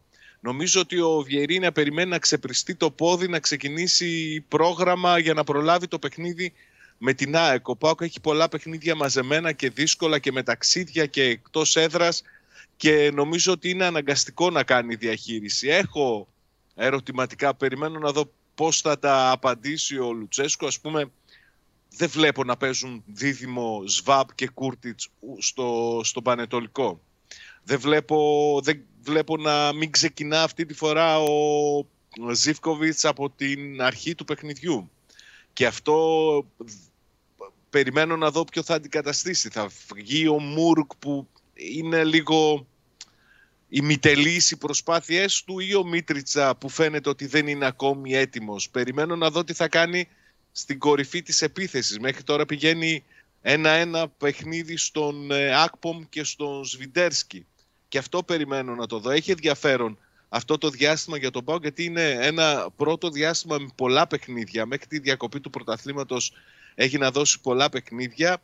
Είναι ένα διάστημα στο οποίο λείπουν ποδοσφαιριστές σημαντικοί τους οποίους περιμένει ο Λουτσέσκου να τους έχει διαθέσιμους μετά τη διακοπή για τις εθνικές ομάδες. Θα είναι πολύ διαφορετικά τότε ακόμη και αν προκύψει πάλι έτσι βαρύ πρόγραμμα με παιχνίδια ανά τρεις ημέρες είναι και η κατάσταση της ομάδας που δεν είναι στην καλή, η καλύτερη δυνατή και καταλαβαίνεις ότι κάθε απουσία, κάθε αλλαγή αντιμετωπίζεται με πολύ μεγάλο ενδιαφέρον. Ο Πάοκ ολο- κάνει την τελευταία του προπόνηση για, πριν αναχωρήσει για το Αγρίνιο α, σήμερα το πρωί. Νομίζω ότι έχει τελειώσει. Περιμένουμε να ανακοινωθεί η αποστολή και να δούμε ποιοι θα είναι αυτοί που θα ταξιδέψουν το απόγευμα για το παιχνίδι με τον Πανετολικό. Εγώ το είπα και χθες, δεν περιμένω διαφορετική εικόνα από τον ΠΑΟΚ στο παιχνίδι αυτό με τον Πανετολικό σε σχέση από αυτό που είδαμε στην Τρίπολη. Αν αυτό σημαίνει ότι ο ΠΑΟΚ θα ψάξει και πάλι τον γκολ και μετά θα προσπαθήσει να διαχειριστεί το αποτέλεσμα θα φανεί. Και αν η ανασταλτική του λειτουργία είναι βελτιωμένη σε σχέση με αυτό που παρουσίασε και ο Θέμης με τα expected goals του Αστέρα Τρίπολης και αυτό θα φανεί στο, στο γήπεδο.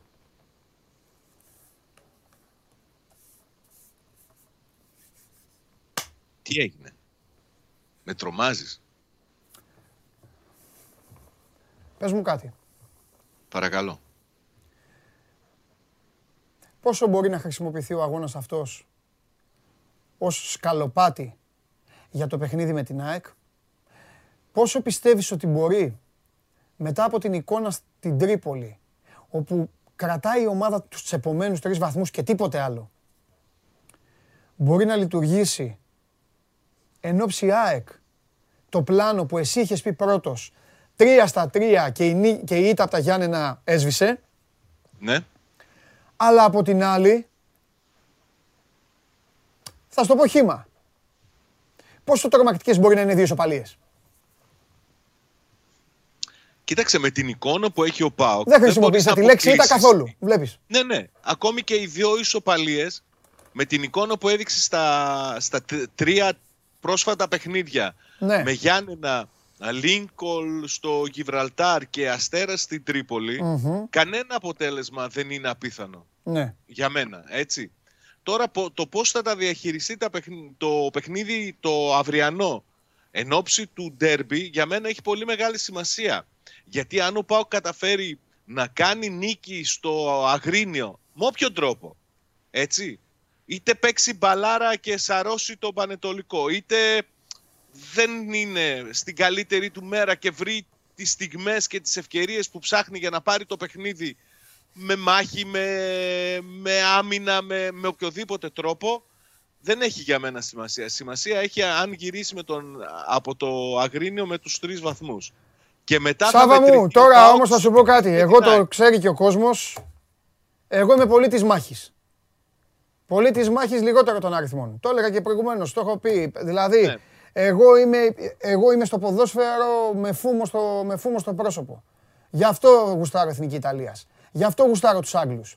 Τους κορυδεύουν όλοι, αλλά δεν πειράζει. Έτσι, εκεί, με Τέρι Μπούτσερ, με αίμα να τρέχει. Αλλά, αλλά, έχουν παίξει δύο αγωνιστικές. Πάνε στην τρίτη αγωνιστική και μου βγαίνεις εδώ κάθε μέρα και μου λες μάχη, μάχη, μάχη. Ε, μπάλα θα Δεν δούμε. έχει βελτίωση. Μπάλα θα Όχι παίξει. ακόμα. Μπάλα. Όχι ακόμα. Όχι Ω, ακόμα. Ωραία, πότε Δεν θα, το παίξει, βλέπω εγώ. πότε θα παίξει μπάλα ο Πάοκ; Όταν μπει ο Ο Καντουρίας. Πάοκ έπαιξε, ο Πάοκ έπαιξε μπάλα Ναι. Στα παιχνίδια που έχει δώσει μέχρι τώρα Ναι. στην Κροατία με τη Ριέκα. Ναι, Έκανε την καλύτερη του εμφάνιση. ναι. Θα παίξει μπάλα και πάλι όταν θα μπει ο Καντουρί, όταν θα είναι έτοιμος ο Ζίβκοβιτς, γιατί και ο Ζίβκοβιτς δεν μπήκε καλά στη χρονιά. Όταν θα είναι έτοιμος ο, ο Κούρτιτς, Ναι. τότε θα παίξει μπάλα ο Πάοκ. ναι. Όταν ανέβει ο Μίτριτσα, όταν καταλάβει που βρίσκεται ο Άκπομο, Ναι. ο Πάοκ έχει ζητήματα ετοιμότητας. Το είπε με πλάγιο τρόπο ο Λουτσέσκου μετά το παιχνίδι στην Τρίπολη. Τι είπε, ότι πήγαμε καλά στα παιχνίδια της Ευρώπης, ήμασταν καλά προετοιμασμένοι από εκεί, αλλά τώρα κάνουμε ένα restart. Δηλαδή, στην, πρα- παραδέχεται και ο ίδιος ότι η ομάδα του δεν είναι σε κατάσταση ετοιμότητας ναι. για το πρωτάθλημα και θα προσπαθήσει να τη φέρει από παιχνίδι σε παιχνίδι μέσα στη διαδικασία των αγώνων. Και αυτό δεν είναι εύκολο, γιατί γίνεται η στραβή από τα Γιάννενα, μεγαλώνει η εσωστρέφεια, η γκρίνια, όλοι να πέσουν να το φάνε. ναι. Πηγαίνει να παίξει στην Τρίπολη, παίρνει τη νίκη, δεν έπαιξε καλά, αμήνθηκε άσχημα. Ε, Γκρίνια και πάλι. Θέλει χρόνο, θέλει, θέλει νίκες, θέλει αποτελέσματα, γι' αυτό εγώ επιμένω. Μπάλα πιστεύω ότι θα δούμε μετά τη διακοπή των εθνικών ομάδων. Όταν θα επιστρέψει ο Καντουρί, όταν θα επιστρέψει ο Κρέσπο, όταν λογικά θα επιστρέψει και ο Ίγκασον, γιατί όλοι αυτοί είναι σε εκείνο το διάστημα τους περιμένει για να επιστρέψουν. Τώρα βλέποντας και κάνοντας από παιχνίδι σε παιχνίδι και με γνώμονα πώς θα πάρει το αποτέλεσμα. Μάλιστα. Ωραία. Εντάξει. Έγινε. Έγινε. Τα λέμε. Εδώ είμαστε, τα λέμε. Εδώ. Μπορεί να σου, κάνω, σου, έχω τάξει, σου έχω τάξει και κάποια έκπληξη.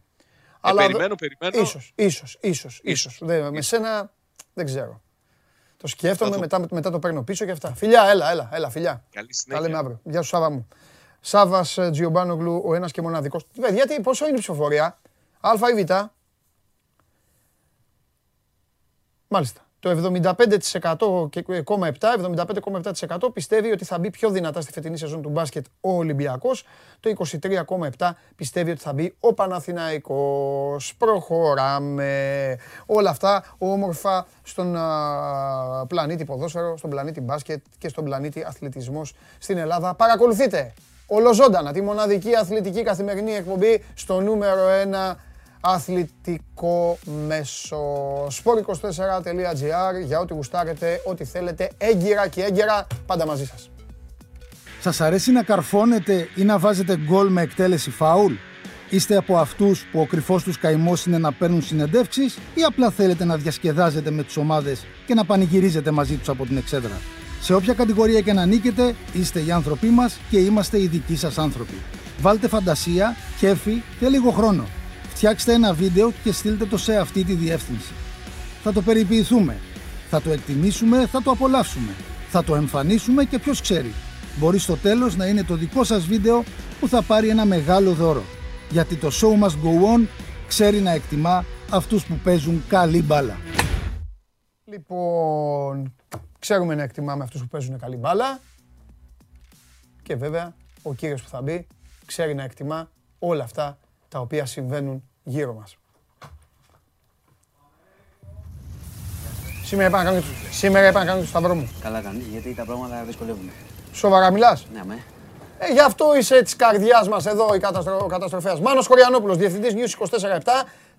Τα πράγματα δυσκολεύουν. Ε, Βέβαια, δυσκολεύουν. Έλα, φτιάξε μας το Οπότε κέφι. Ανέβασε σήμερα μας. ξεκινήσουμε από κορονοϊό μετά από αρκετές μέρες. Αχα. Έτσι, γιατί το Αχα. βάζω, ξέρω ότι ε, ο κόσμος κουράζεται, αλλά έχουμε πράγματα. Λοιπόν, ε, θα αρχίσουμε κα- από, τον, ε, από την αναμνηστική δόση έτσι, του εμβολίου που έχουμε πει την τρίτη δόση, λεγόμενη αναμνηστική. Έτσι τη λένε, τι να σου πω. Για να, Ε, για, να το, για να την έχουμε ανάμνηση. ναι, γιατί μπορεί να είναι τελευταία. Όχι η τελευταία μας, προσοχή, τελευταία. Ε, με το κορονοϊό. 30 Σεπτεμβρίου θα ανοίξει πλατφόρμα για τους άνω των 60 για την τρίτη δόση. Ε, σήμερα ο κ. Θεμιστοκλέους είπε ότι αυτή δεν είναι υποχρεωτική δόση, είναι ενισχυτική. Ε, έβαλε κιόλας όμως ότι αυτά ξέρεις, αλλάζουν αν χρειαστεί. Οπότε η, η λογική της τρίτης δόσης είναι αυτή που λέμε, ότι όσο ο κορονοϊός συνεχίζεται, ε, θα χρειάζονται και άλλες δόσεις εμβολίου. Οπότε από τις 30 Σεπτεμβρίου ανοίγει η πλατφόρμα για τους άνω των 60, όσοι θέλουν να πάνε για να ενισχύσουν τα αντισώματά τους, ειδικά αυτοί που έχουν κάνει τις δύο δόσεις και όλα πήγαν μια χαρά, ε, φαντάζομαι θα πάνε και για την τριτη Και ελπίζω να τελειώσει, να μην χρειαστεί τέταρτη. Θα δούμε. Ε, τα δύσκολα πάνε στη Θεσσαλονίκη. Είναι αυτό που παίζουμε και τώρα πρώτο θέμα στο news24.gr και στη Βόρεια Ελλάδα γενικώ. Σου είχα πει ότι θα δούμε όσο περνάνε οι μέρες και με το άνοιγμα των σχολείων πώς πάνε τα πράγματα. Λοιπόν, δεν πάνε καλά τα πράγματα. Τα στοιχεία δείχνουν την τάση και είναι ανωδική η τάση των κρουσμάτων σε 14 ε, δήμους ε, στη Θεσσαλονίκη. Αύριο θα πάει ο- και ο κύριος Πλεύρης εκεί, θα κάνει επίσκεψη επιτόπου, θα έχει συναντήσεις για να δουν πώς θα κινηθούν με τη Θεσσαλονίκη. Η κατάσταση όπως είναι τώρα, αν συνεχιστεί και δεν ανακοπεί αυτό, δείχνει μέτρα. Αρχικά στη Βορεια Ελλάδα το λέω, για τους φίλους εκεί. Και να σου πω ότι επειδή πήγα κιόλας και το Σαββατοκύριακο που πέρασε και το προηγούμενο, εντάξει, στους δρόμους δεν βλέπεις και πολύ προσοχή ας πούμε. Είναι λίγο η κατάσταση χαλαρή. Πάντα ήταν χαλαρή και καλό είναι αυτό για τη Θεσσαλονίκη, αλλά δυστυχώς έχει χαλαρώσει και στο πεδίο του κορονοϊού. Έχουμε και κάτι άλλο που το βλέπω λίγο να γίνεται μόδα τώρα σιγά σιγά. Βλέπω σε διάφορα σχολεία, γονείς πάνε αρνητές και κάνουν διάφορους τσαμπουκάδες με δασκάλους, με καθηγητές, με τη μάσκα, με τα μέτρα. Είχαμε και συλλήψεις, είχαμε και σήμερα και ένα τσαμπουκά στη Θεσσαλονίκη, στη Θέρμη μπήκε γονέας, έσπρωξε ε, τη διευθύντρια. Ε, ξέρεις, γιατί να φορέσει μάσκα το παιδί, γιατί να προσέξει εκεί το παιδί κτλ. Οπότε έχουμε και τέτοια τώρα Ναι. και το βλέπω να αρχίζει να, να εξαπλώνεται αυτή η ιστορία. Δεν μου, λίγο με ανησυχεί, το έχω δει, είναι τρίτο, τρίτο, τέταρτο έτσι, επεισόδιο Ναι. αυτές τις μέρες. Ε, να σου πω ότι τώρα το μεσημέρι για, το, για την Πάτρα, το ατύχημα που είχαμε με το ΚΑΡΤ, θα γίνει προσπάθεια να ξυπνήσουν το παιδάκι, να μειωθεί η καταστολή. Οπότε όλοι περιμένουμε, αν θα είναι αισιόδοξοι και οι γιατροί, να πάει καλά. Σου είχα πει ότι δεν είχε αιμάτωμα στο κεφάλι, στο τραύμα. Οπότε υπήρχε μια αισιοδοξία. Θα το δοκιμάσουν για να δουν πώς θα πάει. Ευχόμαστε όλοι το παιδάκι να, να ξυπνήσει και να αντιδράσει και να, να πάει όλα καλά και αυτό το πράγμα που, που έγινε, το ατύχημα, να περάσει, να είναι καλά το παιδάκι, αλλά να μας μείνει ότι έγινε ατύχημα και για τα, τις επόμενες τέτοιου είδους εκδηλώσεις, Εγώ τα είδα μέτρα το- εγώ ασφαλείας είδα το κλπ. βίντεο. Το είδες το βίντεο. Στο News 24 Δεν μπορώ να καταλάβω οι γονείς. Καλά, αυτό πάει στους διοργανώτες. Ναι, ναι, ναι. Έτσι, όχι, που, όχι. που είσαι από Θέλω να πίσω, πω κάτι για τους γονείς. από άλλο. το κυκλίδωμα Ναι, εκεί ναι, πέρα. ναι, ναι. Θέλω να πω κάτι για τους Πρώτον. γονείς. Παιδάκια, σε αυτή την απίστευτα εύθραυστη ηλικία, πώς ρε παιδί μου δεν ανησυχούν να τους βάζουν να κάνουν αυτό το πράγμα στην Ελλάδα; Αυτό ήθελα να πω. Στην Ελλάδα. Στην Ελλάδα. Εκεί ήθελα να καταλήξω. Ναι, στην Ελλάδα ε, και μετά πάμε ακριβώς εκεί που είναι τα μέτρα όμως. Δηλαδή, εσύ το είδες εκεί. Και όχι μόνο για παιδάκια, και αυτοί που στέκονται από εκεί πίσω. Δηλαδή, μία στο εκατομμύριο σου λέω που έτυχε να φύγει ένα αυτοκίνητο, ένα κάρτ και να πάει εκεί πέρα. Ναι, ναι, ναι. Δηλαδή αυτό, αυτή ήταν η προστασία που έχει ο άνθρωπος που είναι Γι' από αυτό εκεί λέω οι πίσω και η γονείς, απόσταση άμα το κτλ. Πρέπει οι γονείς λίγο να είναι πιο... Εγώ όχι να είναι καταπιεστικοί και να φοβούνται για τη σκιά τους. Εντάξει, οι δικοί μας στα έξι δεν υπήρχε περίπτωση, θα, θα, θα είχαν κοπανίσει οι οργανωτές. Αν λέγανε τέτοιο πράγμα να κάνουμε. Αλλά αφού δεν μπορούμε ως χώρα κάποια τέτοια πράγματα τώρα, οι ταχύτητες, η ταχύτητα ήταν πάρα πολύ μεγάλη για αυτή την ηλικία. Όχι, ήταν πολύ μεγάλη για οτιδήποτε Και το σε είδα. σχέση με το που ήταν ε, ο κόσμος. Και το είδα. Πώς τοποθετείται ο κόσμος. Ναι, μικρή τέτοια, τέσσερα, ήταν τέσσερα, τέσσερα καρτ μπλέξαν εκεί. Ναι, το είδες. Το είδες. Το είδα κανονικά, ναι. Τέλος πάντων. Οκ. Το παιδάκι τώρα να είναι καλά και τέλος. Ναι, Τώρα, αυτό, όχι- αυτό μετράει. Ναι. Μακάρι Μάλλον να, όχι να- τέλος. Το παιδάκι πρώτον να γίνει καλά και δεύτερον. Ναι, την να επόμενη φορά μην ασχοληθεί- ξεχαστούμε και πάμε και βάλουμε όχι, την πάλι επόμενη το, φορά, τέτοιο πράγμα εκεί. όχι, την επόμενη φορά. αν Χωρίς δεν- μέτρα. Έχει γίνει στο δρόμο. Διάβασα και το κείμενό σου. Έχει γίνει κάτω από την πλατεία του Αγίου ναι, εκεί Ανδρέα. γινότανε, δεν βέβαια. έχει γίνει σε πίστα. Μα τι πίστα, αυτό λέμε. Βάλαν λάθος. Ε, αυτό σου λέω. Ε, μα εκεί λοιπόν. Και είσαι και γονιός. Το βλέπεις. Πας το παιδί σου να το βάλεις κάτω από την πλατεία τώρα. Επειδή θε, θέλαν τρει-τέσσερι που. Ορίστε, και τι κέρδισαν αυτούς, του μαζέψανε. Τους μαζέψανε όμως μετά. Μετά Χριστόν τους μαζέψανε. Μετά. Μα εκεί είναι το νόημα. Ε, αυτό. δηλαδή, το νόημα είναι ότι θα ασχοληθείς άμα γίνει ατύχημα. Όλη η πολιτεία που κοιτάει. Ναι, αλλά μην ότι γίνεται μια κοροϊδεύουμε. τέτοια Εδώ διοργάνωση- έχει πέσει χρήμα τώρα. Γιατί και αυτοί που το πήρανε, πήρανε μια άδεια. Ε, αυτό σου λέω. Κάτι, και αυτός που τους την έδωσε την άδεια, κάπως τους την έδωσε. Μα γι' αυτό εγώ πάω στην δεν πολιτεία. Είναι να, δηλαδή, δεν είναι να πιάσεις μπορεί- έξι, μπορεί ο- είναι να πάρεις τον ντόμινο. μπο- μπορεί ο, αυτό σου λέω. Μπορεί ο γονιός Ο να Δήμος πάρει. το- είναι, ποιος είναι; Ε, Μπορεί ο γονιός να πάρει το παιδί, θέλω να το δω. όλα αυτά. Δηλαδή θα, δεν μπορούμε να λέμε. Εντάξει, το λέμε ανθρώπινο, ότι ο γονιός πρέπει να προσέχει κλπ. Ναι. Αλλά ε, εδώ είναι πάντα η πολιτεία. Ναι. Αν δεν το κάνουμε αυτό, δεν μπορούμε να περιμένουμε. Παιδιά, από το τον ξέρω ότι δεν καθένα. οδηγούσε το παιδάκι. Μη μιλάω για ανεξαρτήτω. 80 χρονών να ήταν ο οδηγός. Μιλάω για, για, για, για, και για οδηγούς και για τα παιδιά που είναι απ' έξω. Ναι, Τι για να τα- οδηγήσει 6 ετών, ρε παιδιά; Για τα απ' έξω λέμε, γιατί είναι το παιδάκι εκεί παρακολουθεί. Ε, εννοείς. παιδιά, Ναι, προφανώς. Παιδιά, τα μέτρα τι είναι. είπα, εδώ. είπα να βάλεις να οδηγήσει. Τα, Λάθος. τα, τα, τα μέτρα είναι εδώ το θέμα. Δεν είναι ούτε ο οδηγός. δεν Ο οδηγός, μπορείς να ο βάλεις. οδηγός οδηγεί στον αγώνα. Ναι, και το πάει, ε, ναι. Τι να κάνει ο οδηγός εκεί; Του φύγε και Όχι, πήγε. όχι, και με αυτούς τέτοιο. έχω θέμα. Και με αυτούς έχω θέμα. Πώς πάνε να το κάνουν. Λοιπόν, τέλος πάντων, ας περιμένουμε. Η ουσία είναι εδώ να είναι καλά το παιδί και Ε, το μα- δεύτερο είναι να μην έχουμε επανάληψη αυτού Και του πάει τώρα πράγματος. το παιδάκι εκεί στο πλάι. Πάντα παιδάκια. Δεν είναι. Οι γονείς έχουν θέμα. Οι γονείς. Πάρτα, αφού βλέπεις τώρα.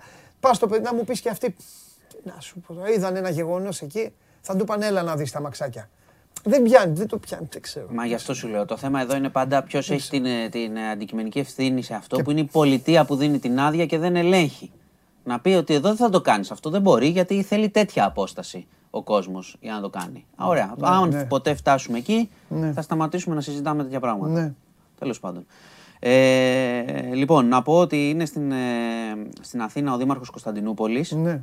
Έτσι. Ναι. Ο Μάμογλου προσκεκλημένος του κ. Μπακογιάννη. Η σημασία σε αυτό Με τι είναι. ήρθε, με το F16 είναι- που κάνουν παραβιάσεις. Εγώ αν ήμουν ο Μπακογιάννης έτσι θα του λέγα. Να σου πω κάτι όμως. Ρε, ρε, ρε Μάνο, Να σου πω κάτι. Να σου πω Γιατί κάτι. το λέω. Δεν Ο αντέχω Μάμο- αυτή την υποκρισία όμως. Ο Ημάμογλου όμω. Όλο, όλον την υποκρισία. Ο Ημάμογλου. Πρέπει να αποφασίσουμε. Ή, άκου. Οι μάγκες Γιατί είναι το μάγκες. λέω. Ισχύει και για τους δύο. Οι μάγκες είναι μάγκες. Ή έχουμε θέμα. Έχουμε θέμα. Α, μπράβο. Ή έχουμε θέμα και γίνονται αερομαχίες, ή θα κάνουμε συναντήσεις στα σαλόνια. Ε, δεν πάει έτσι όμως. Εκεί τι πάει; Ε, δεν πάει έτσι. Εκεί πώς πάει; Λένε όλοι ότι πρέπει να έχεις διάβλο πάντα. Εντάξει. Να μιλάς. Άντε. Οπότε να μην λένε, μην παίζουν πρώτο θέμα. Εγώ έκανα ένα ζάπινγκ χθε στα Ε, μα, δελτία. ε, ε. Πρώτο θέμα, ε, ρεκόρ, κάθε, με- κάθε ρεκόρ μέρα. Οι παραβιάσεων. παραβιάσεις γίνονται κάθε μέρα. Εντάξει, οκ. Κάθε μέρα.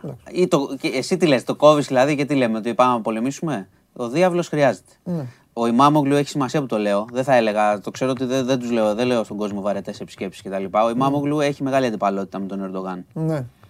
Οπότε δεν είναι τυχαίο ότι έρχεται εδώ να, να συναντηθούμε. Μα στις εκλογές στην Κωνσταντινούπολη ε, είχε πάρει. Τον Και είχαν μαυρίσει επίσης τον ο Ερντογάν. Ερντογάν τώρα πρόσφατα έλεγε ότι οι Δήμοι φταίνε. Έχουμε Ναι. πει την κατάσταση. Ναι. Οι Δήμοι που δεν διοικούν κτλ. Κατάλαβες. Έχει- Υπάρχει πρόβλημα. έχει Ο πρόβλημα. Ημάμογλου είναι ισχυρός. Έχει πρόβλημα στα παραλία ο Ερντογάν, έτσι κι αλλιώς. είναι ισχυρός που, Ναι. που έρχεται. Τώρα το πώς η ισχύ του θα, θα εκδηλωθεί και αν ο Ερντογάν την προλάβει με τίποτα άλλα πράγματα από αυτά που συνηθίζει να κάνει, είναι άλλο πράγμα. Οπότε Ναι. η συνάντηση με τον Ημάμογλου έχει αυτό το, το νόημα πέρα από το, την πολιτική Ερντογάν. Γι' αυτό και την αναφέρω. Θα δουν και το Μητσοτάκη, τον Πρωθυπουργό, τον κύριο Μητσοτάκη μετά. Θα έχει συνάντηση με τον κύριο Μπακογιάννη και τον Ημάμογλου. Οπότε έχει ένα νόημα το ότι βρίσκεται εδώ. Μάλιστα. Λοιπόν, ε, Αυτά είναι σήμερα. Κλάπηκε και το αυτοκίνητο ενός ποδοσφαιριστή Το στην είπαμε, Κλειφάδα, του το Πέρεθ. είπατε κι εσείς. Ναι. Ναι. Του Πέρεθ. Ε, τι άλλα, αυτά έχουμε. Εντάξει, Αυτά έχουμε. εντάξει. Τι διέλυση του χώρα, μια χαρά. Τι, όλα. γιατί διέλυσε; Ε, εντάξει. Σας είπα, εγώ με τον κορονοϊό θέλει προσοχή, παιδιά. Για πες μου κάτι, γιατί, προσοχή. γιατί παίζω, παίζω ένα μεγάλο στοίχημα με τους τηλεθεατές αυτή τη στιγμή, το γουλί, τους απ' έξω. Ναι. Παίζεται το στοίχημα το να σηκωθώ και να φύγω από την εκπομπή. Γιατί να φύγεις; Θα δεις, βάλτε του το πολ. Για να δω. Α, θέλετε να απαντήσω εγώ. Δεν θα- εγώ δεν απαντάω σε αυτό ο κόσμος, να βλέπω τι λέει. Όχι, δεν θα δεις τον κόσμο. να Αν απαντήσω. θες πρώτα να δεις τον κόσμο τι λέει, να επηρεαστείς θες ή τι θες, ή θα απαντήσεις. Όχι, έχει νόημα να απαντήσω σε τι, στο προφανές. Ο Ολυμπιακός θα μπει. Εντάξει, οπότε συνεχίζω την εκπομπή κανονικά. Ωραία. Ναι, για να δω. Γιατί, γιατί λέ- είπαμε, αν έρθει και πει το Β, λέω παιδιά, αν έρθει και πει το Β, εγώ θα φύγω. Γιατί είναι από το Β. Ε, Αυτό καλά, ναι, εννοείται, εννοείται. Τώρα ρε μια παιδί. χαρά Άντε, δες- πηγαίνουμε. δε- Είμαστε αυτή η Βάλτε και το ομάδα, θα είναι μια αποτέλεσμα. χαρά. Βάλτε να δει και το αποτέλεσμα. Για να δω. Βάλτε να δει το αποτέλεσμα. Για να δω. Α, ωραία. Καλά πάμε. Ο κόσμος βλέπει. Τι Λοιπόν, βλέπει; Αυτό που έρχεται. Ψήφι. Ω, πω, τι είναι αυτό; Έλα. Να σου πω, να σου πω όμως κάτι, επειδή Αμέ, ναι. λέμε Ναι. και τα είπαμε και χθες ότι πράγματι και οι ελληνικές ομάδες είναι σε μια ε, άσχημη κατάσταση στο ξεκίνημα. Οι πιο πολλές. Βλέπω και κάτι ευρωπαϊκές. Χθες δυστυχώς δυστυχώς είδα λίγο Μπαρσελόνα χθες. Πω, πω, πω. Ω, Είναι Με ωραίο, υπνοτικό. Γρανάδα, ε. Υπνοτικό δυνατό, να ξέρεις. Έτσι είναι αυτό. Δεν- Προσπαθούσα να μην, μην κοιμηθώ. Οι ομάδες κλείνουν τους κύκλους τους.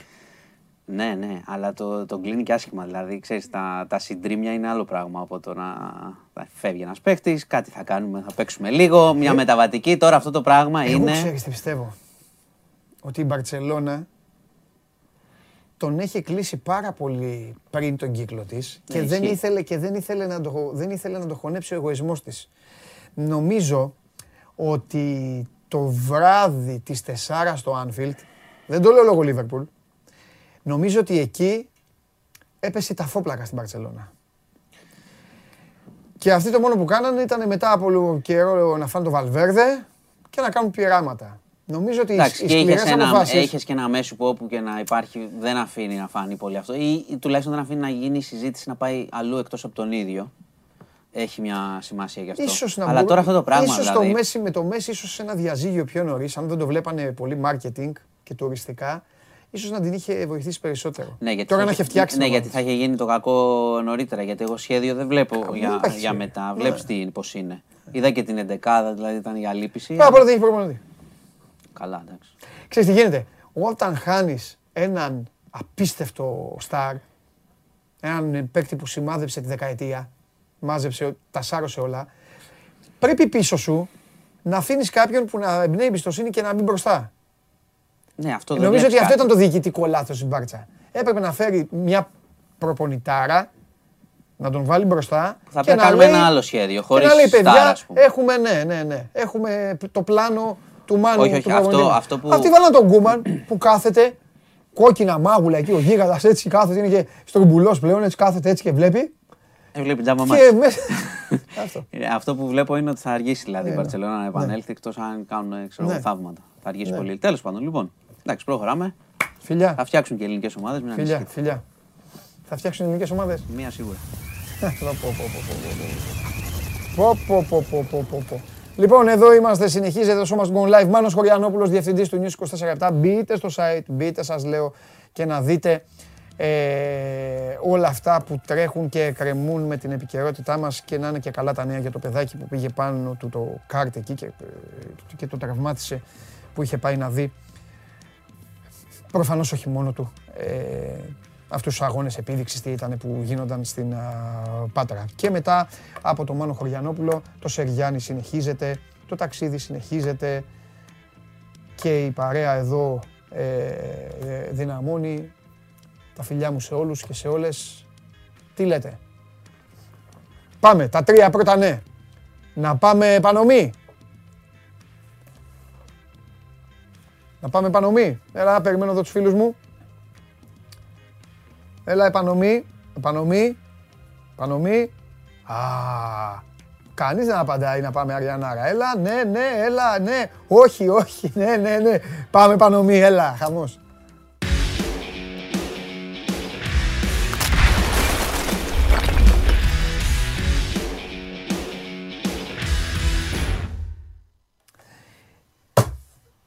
Χαίρετε. Γεια σου ρε Μιτσάρα. Δημήτρης Χαλιάπας.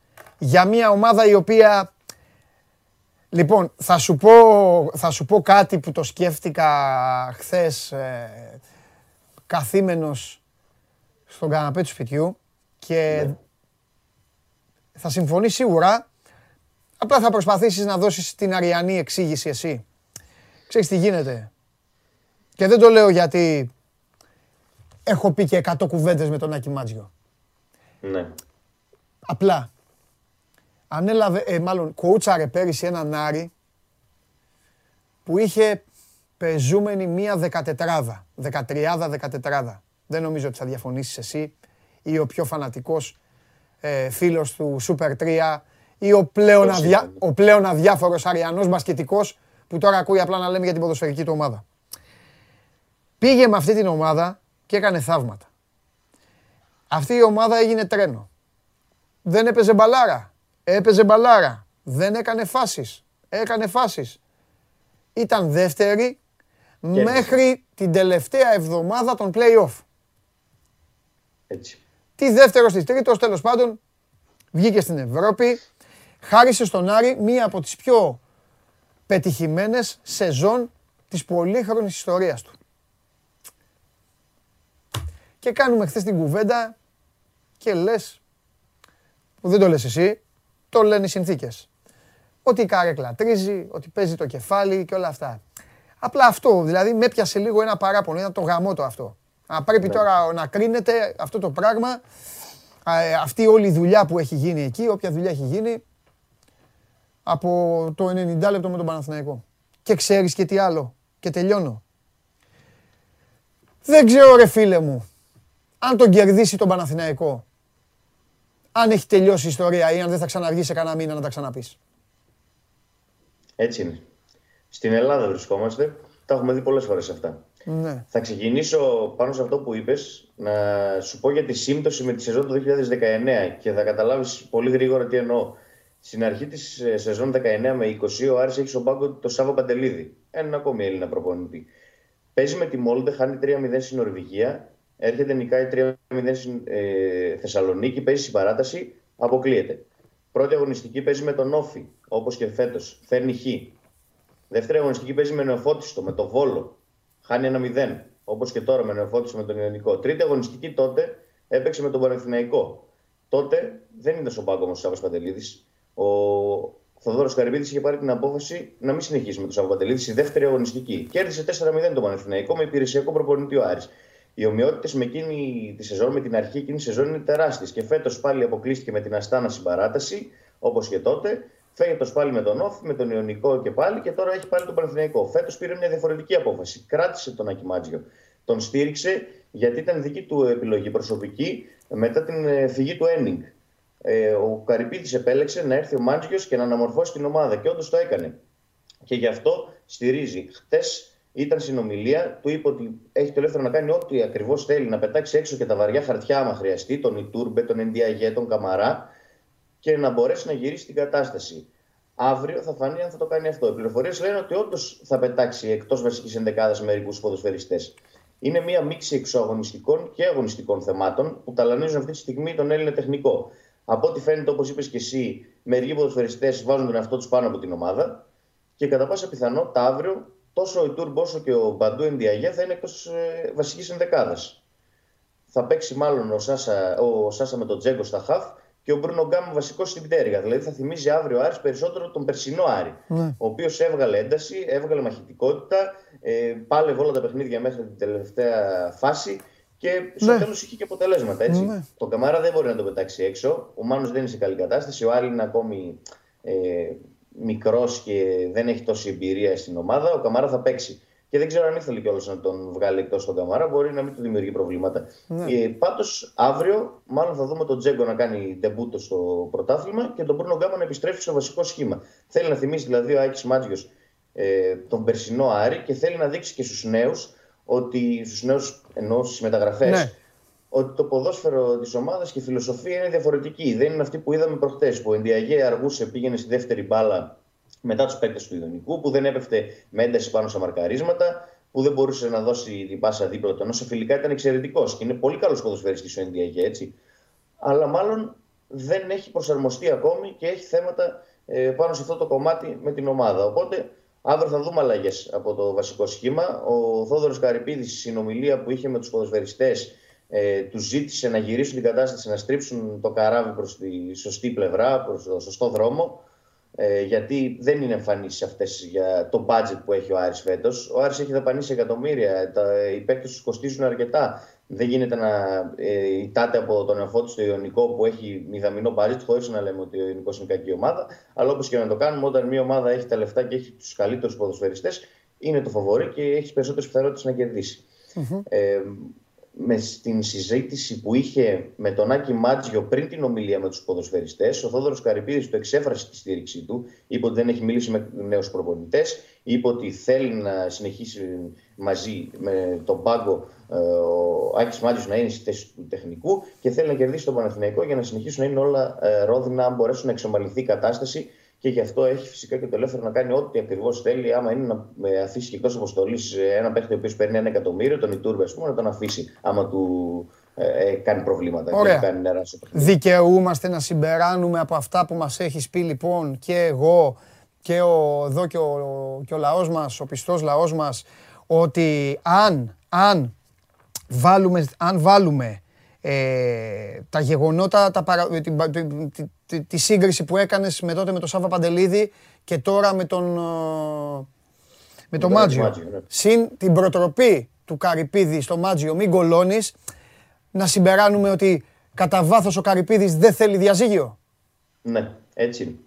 Δεν θέλει διαζύγιο. Βέβαια, οι πιέσεις και πάνω στο πρόσωπό του είναι πάρα πολλές, εννοείται. Αλλά τότε είχε πάρει μια άλλη απόφαση. Ο Σάββας Παντελήτη και τότε ήθελε να αφήσει μερικούς παίκτες εκτός και ο Καρυπίδης επέλεξε ε, να τον ε, διώξει ή να τον αφήσει να φύγει, όπως θέλει το παίρνει κανένας, ο καθένας, γιατί είχε ε, κάνει παρέτηση ο Σάββας Παντελήτη συνέντευξη τύπου μετά το μάτι με τον Βόλο και την έκανε δεκτή ο Θοδωρής ναι. Καρυπίδης. Ε, τώρα έχει μια διαφορετική τακτική. Τώρα θέλει να στηρίξει τον προπονητή και τον, ε, προ, τον οθεί, άμα θες, να κάνει τις αλλαγές που θέλει και να κάνει ό,τι θέλει. Έχει οριμάσει δηλαδή έστω από εκείνη την κατάσταση. Ε, αυτή τη στιγμή μιλάμε, έχει οριμάσει σε αυτό το κομμάτι τουλάχιστον. Ε, νομίζω ότι ο Καρυπίδη του 2019 μπορεί και να τον είχε διώξει το Μάτζιο ήδη και να είχε νέο προπονητή τώρα. Τώρα τον θέλει, τον γουστάρει, πώς τον λένε το Μάτζιο, θέλει να τον έχει στο πάγκο γιατί πέρσι του έκανε και δουλειά, έτσι. Τον έκανε ε, μάγκα, άμα μπορούμε να το πούμε αυτό, μέσα εισαγωγικά. Το Καρυπίδη έκανε την καλύτερη σεζόν της ιστορίας του Άρη τα τελευταία 40 χρόνια. Mm-hmm. Με τον Καρυπίδη ως πρόεδρο και το Μάτσιο ως προπονητή. Ναι. Δεν θέλει να χαλάσει τη σχέση του τόσο νωρίς στην τρίτη αγωνιστική. Γι' αυτό και αύριο ε, περιμένουμε να δούμε και τις αλλαγές. Ναι. Φανταστικά. Ωραία. Το απόγευμα είναι η τελευταία προπόνηση. Ναι.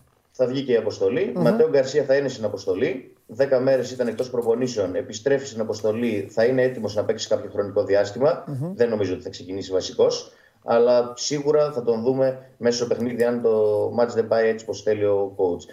Ε, μπορεί να δούμε και μια αλλαγή στο αριστερό άκρο της άμυνας, γιατί ο Σάκητς με τον Ιωνικό είχε πάμπολα προβλήματα. Μπορεί αμυντικά να είναι καλός, επιθετικά να μην είναι καλός, αλλά κόντρα στην ομάδα της νίκης, ο Λένις ο Κολομβιανός τον πέρασε όσες φορές ήθελε. Του έβαλε και γκολ στην πλάτη του, ε, ακυρώθηκε ω offside τότε.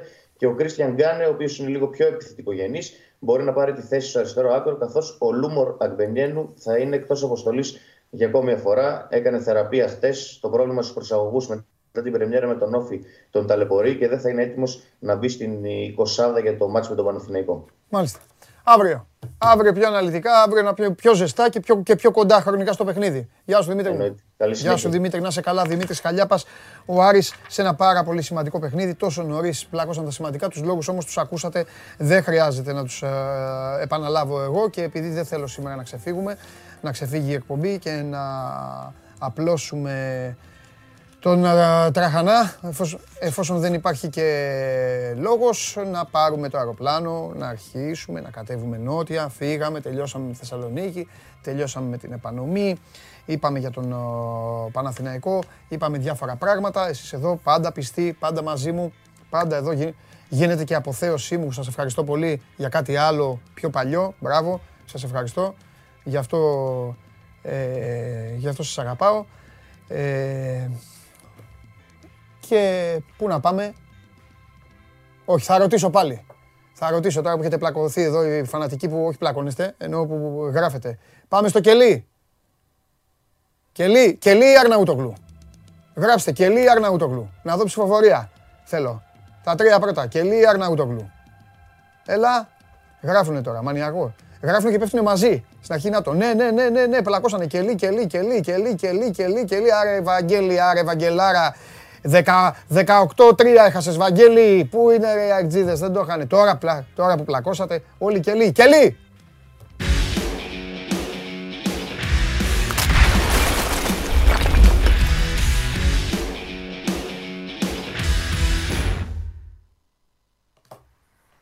Ο λαός ψήφισε.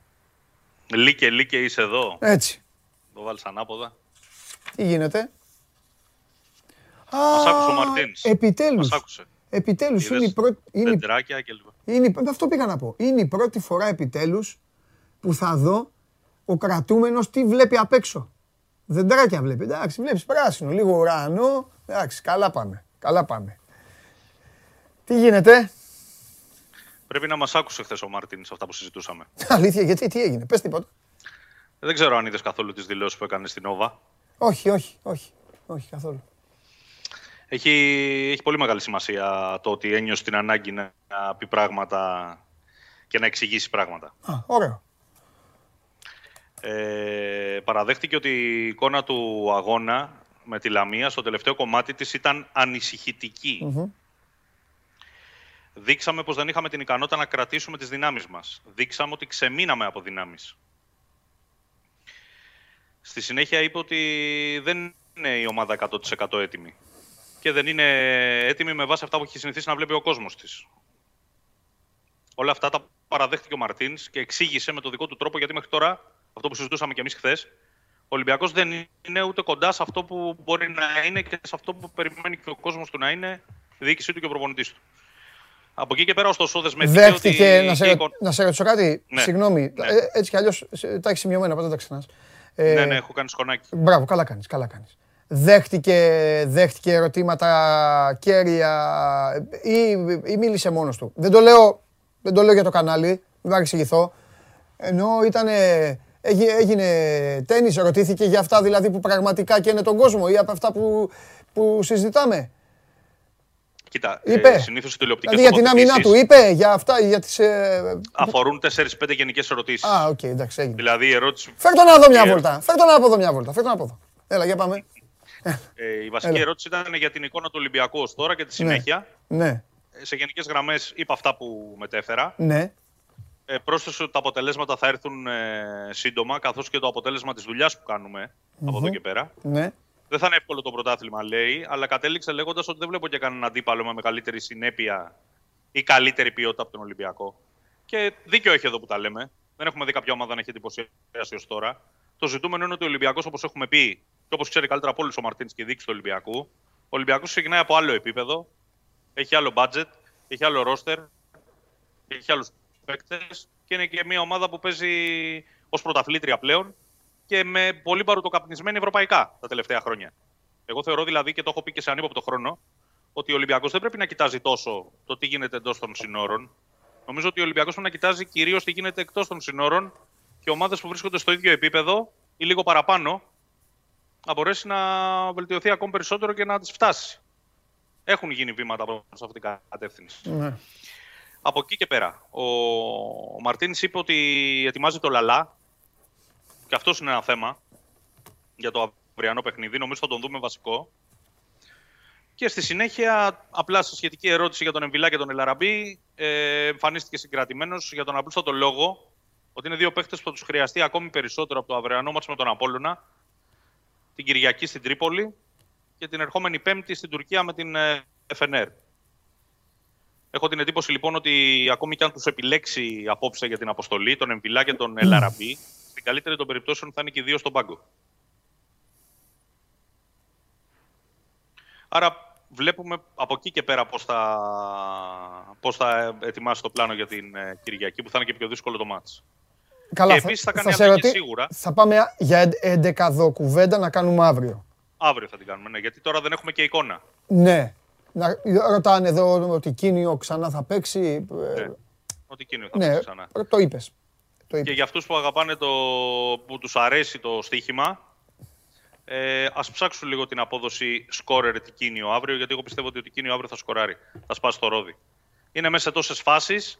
Αν είναι και αύριο μέσα σε τόσες φάσεις, δεν μπορεί. Εντάξει. Θα μπει κάποια στιγμή η μπάλα. Ναι.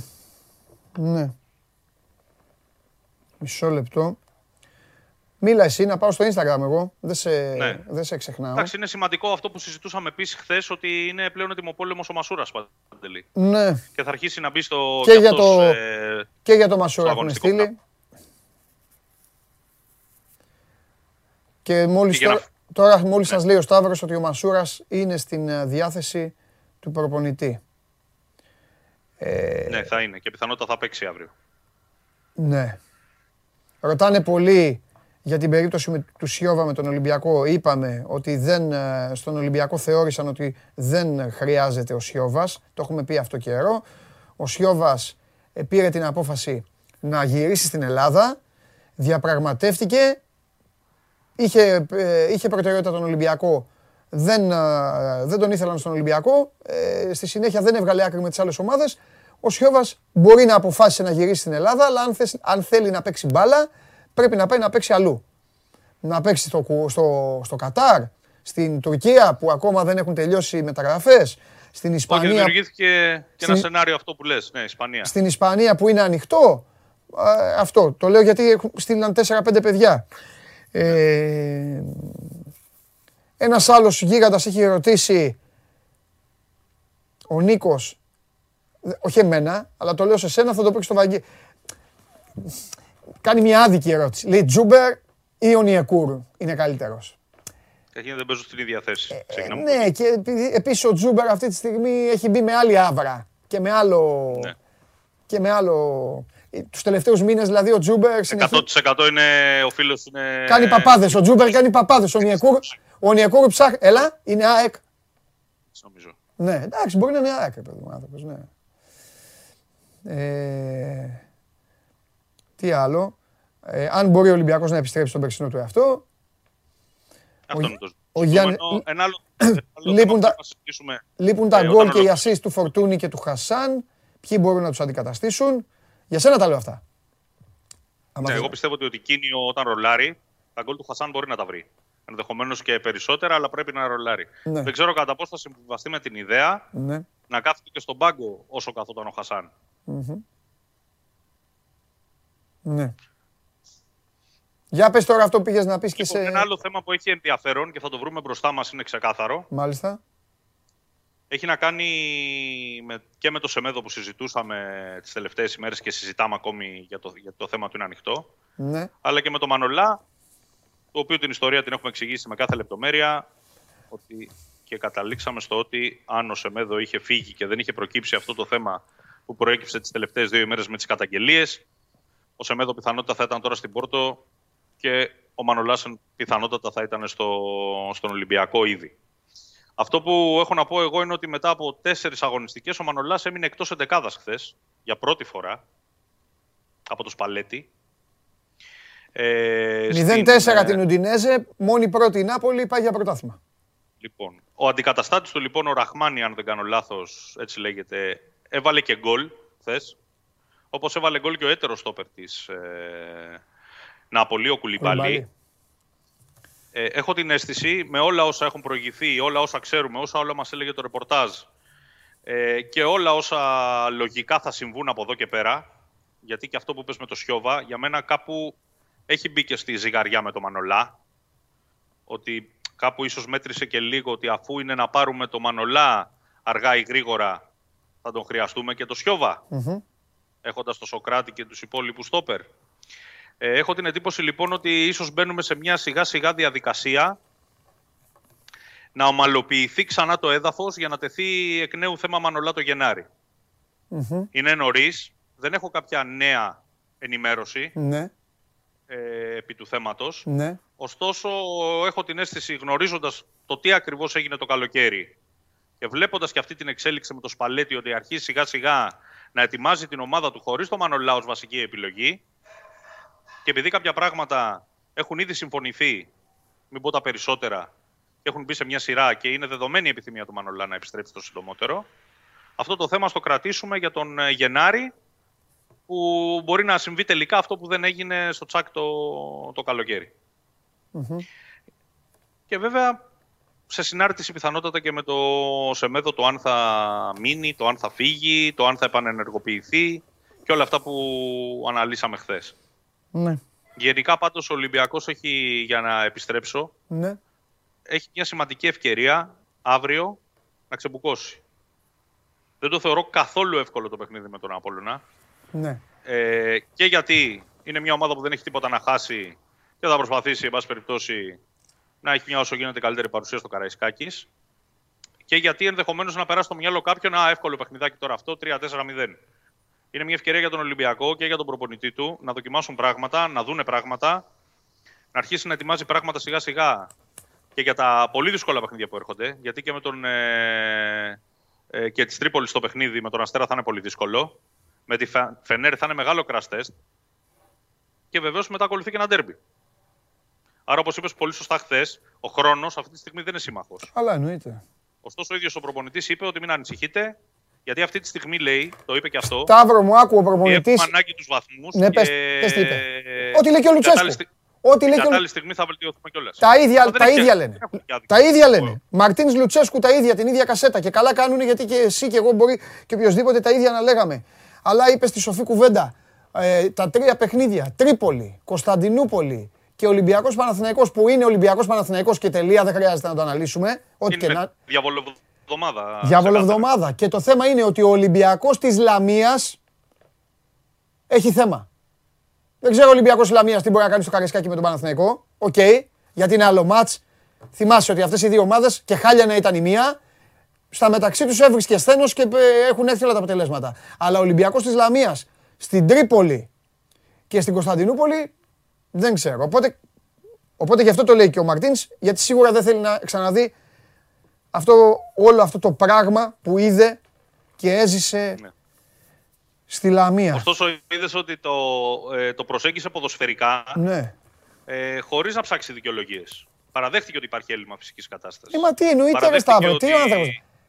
Ε, ότι είπε ότι η εικόνα μας ήταν ανησυχητική. Ναι. Θέλω να πω δηλαδή ότι έχει επίγνωση. Ε, βέβαια έχει. Ε, και όταν έχεις επίγνωση, ε, ψάχνεις να βρει και τι ενδεδειγμένες λύσεις. Μα κοίταξε να δεις. σε, σε αυτό το κομμάτι Ναι. ε, δεν τον φοβάμαι όταν το μυαλό του έχει ξεκάθαρη σκέψη Ναι. και ξεκάθαρο πλάνο. Ναι. Και το λέω γιατί Ναι. το έχει αποδείξει πολλές φορές. Ναι. Ότι ακόμα και με προβλήματα έχει γεννήσει Ναι. πράγματα, αλλά η ομάδα ήταν μέσα στο γήπεδο. Εγώ θα πω- Είχε αρχή και τέλος. Ναι, θα προσθέσω και κάτι άλλο. Ότι είναι η ίδια, η ίδια η δική του παρουσία και τα χρόνια που έχει στην ομάδα και του παρέχουν το δικαίωμα και να βγαίνει να τα λέει, αλλά και, την- και τον υποχρεώνουν να βγαίνει και να τα λέει. Το αισθάνεται και ως υποχρέωση και είναι και λογικό.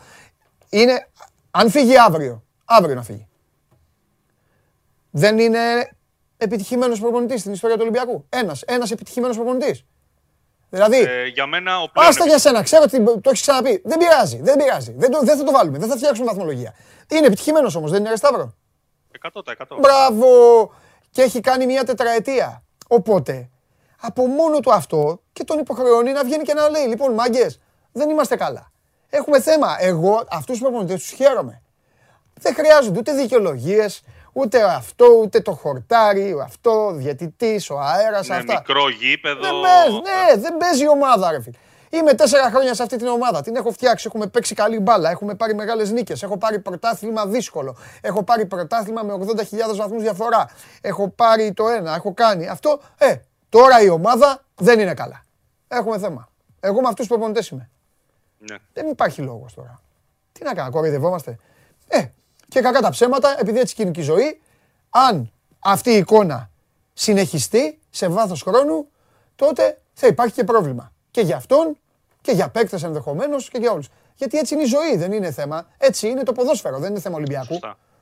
Λοιπόν, τίποτα άλλο έχουμε. Έλα, πες. κακά τα ψέματα, Ναι. ε, το ρόστερ του Ολυμπιακού φέτος είναι αρκετά γεμάτο. Θέλω να πω, ίσως είναι από τις πιο γεμάτες σεζόν Ναι. Ε, ως ρόστερ, άσχετα αν σε κάνα δύο θέσεις υπάρχουν κάποια κενά που μπορεί να, να ξανανοίξουν τα κεφάλαια το Ναι. Γενάρη. ναι. Και τι θέλω να πω. Θυμάμαι ότι ε, ήταν τραγική η χρονιά που ο Ολυμπιακός με προπονητή το χάσει την προηγούμενη σεζόν του μαρτινς είχε δώσει πάρα πολλά λεφτά και είχε ε, φέρει πάρα πολύ ακριβούς ποδοσφαιριστές. Ναι. Αλλά επειδή ακριβώς δεν υπήρχε ένας καλός προπονητής, όλοι αυτοί οι ποδοσφαιριστές πήγαν άκλαυτοι. Ναι, Μπορεί να πει κανείς ότι ήταν καλός παίκτης ο Καρσελά ναι. ή ο Τζίτζα ή ο. Πώς τον λέγανε τον ε, Ξανθούλη, τον Βέλγο, το Χαφ. Τον, ε, λέ- το- τον Ζιλέ. Καλός παίκτης ο Ζιλέ. Ζιλέ. Ο Ζιλέ ήταν καλός παίκτης. Είχαν Απλά έρθει καλοί παίκτες, ήταν αλλά η soft. ομάδα δεν ήταν καλή. Καλοί παίκτες, ναι, καλοί. Ο καθένας όμως ήταν μια ομάδα με, με, με, με πράγματα τέτοια. Ο Ζιλέ ε, αποδείχτηκε soft. Ο Οφόε στα καλά του καθουμένου ε, σηκώθηκε και έφυγε, πήγε και έβαλε μαλλιά και έλεγε στην προπόνηση δεν κάνω κεφαλιές. Εντάξει. Αυτά, αυτά, δεν, αυτά δεν υπάρχουν. Τέλος πάντων. Ναι. Απ' Τέλος την άλλη, αν η ομάδα ήταν ρολαρισμένη, δηλαδή Ναι. αυτοί οι παίχτες, κάποιοι από αυτούς τους παίχτες ήταν στα ρόστερ του Μαρτίνς, Ναι, είναι σίγουρο ότι θα παίζανε πολύ καλύτερα ναι. από ό,τι παίξαν σε εκείνη τη χρονιά που ο προπονητής ήταν κουκουρούκου. Ο Μαρτίνς πάντως, άμα ο Φόε του έλεγε τέτοιο πράγμα, θα τον είχε διώξει. Και καλά θα έκανε. Και εγώ θα ήμουν μαζί του. Α, δε, Είναι δυνατόν. Δεν κάνω κεφάλι. Δεν θα του το έλεγε, πιστεύω. Ε, ναι, εντάξει. Σταύρο μου. Φιλιά, τα λέμε αύριο. Γεια σου, ρε Σταύρο. Σταύρος Γεωργακόπουλος, αύριο ή πάλι στο κελί, θα έρθει εδώ, εδώ να μου κάνει παρέα. Και τώρα σκέφτομαι να... Τι να κάνω, σήμερα έχω, έχω όρεξη, έχω όρεξη. Λοιπόν, να βγα... Απαντήστε μου, να βγάλουμε ΑΕΚ, να μιλήσουμε με τον Βαγγέλη ή σήμερα να μην, να μην πούμε για ΑΕΚ; Να μιλήσουμε για μπάσκετ και να φύγουμε. Τι θέλετε, να πούμε για ΑΕΚ ή όχι; Ε, τι να πούμε, έχει τίποτα η ΑΕΚ, μωρέ; Τι θέλετε, εδώ ό,τι μου πείτε εσείς, ό,τι μου πείτε. Α μην πούμε τίποτα λέγω για ΑΕΚ. Α την ΑΕΚ. Να φτιάξει την ομάδα της, να παίξει, να πάει στην Τούμπα με το σύστημα που έχω πει εγώ του Μιλόγεβιτς. Εδώ τι λέτε. ΑΕΚ, ΑΕΚ, ΑΕΚ. Όχι, φωνάζουν. ΑΕΚ, πάμε. ΑΕΚ, ΑΕΚ, ΑΕΚ. Δώσε ΑΕΚ να πάμε στη δουλειά μου. Όχι, τι δουλειά κάνει ο φίλος μου. Δώσε ΑΕΚ να πάμε στη δουλειά, λέει ο γίγαντας. Πω, πω, γέμισε το τε- γέμισε ΑΕΚ το. Γέμισε ΑΕΚ. Ένα, ένας είπε όχι. Κάποιοι όχι. Μπάσκετ λένε, κάτσε καλά. Άρε θεμά, Θάνος. Γίγαντα Θάνο, για το Θάνο το φίλο μου. Πάμε.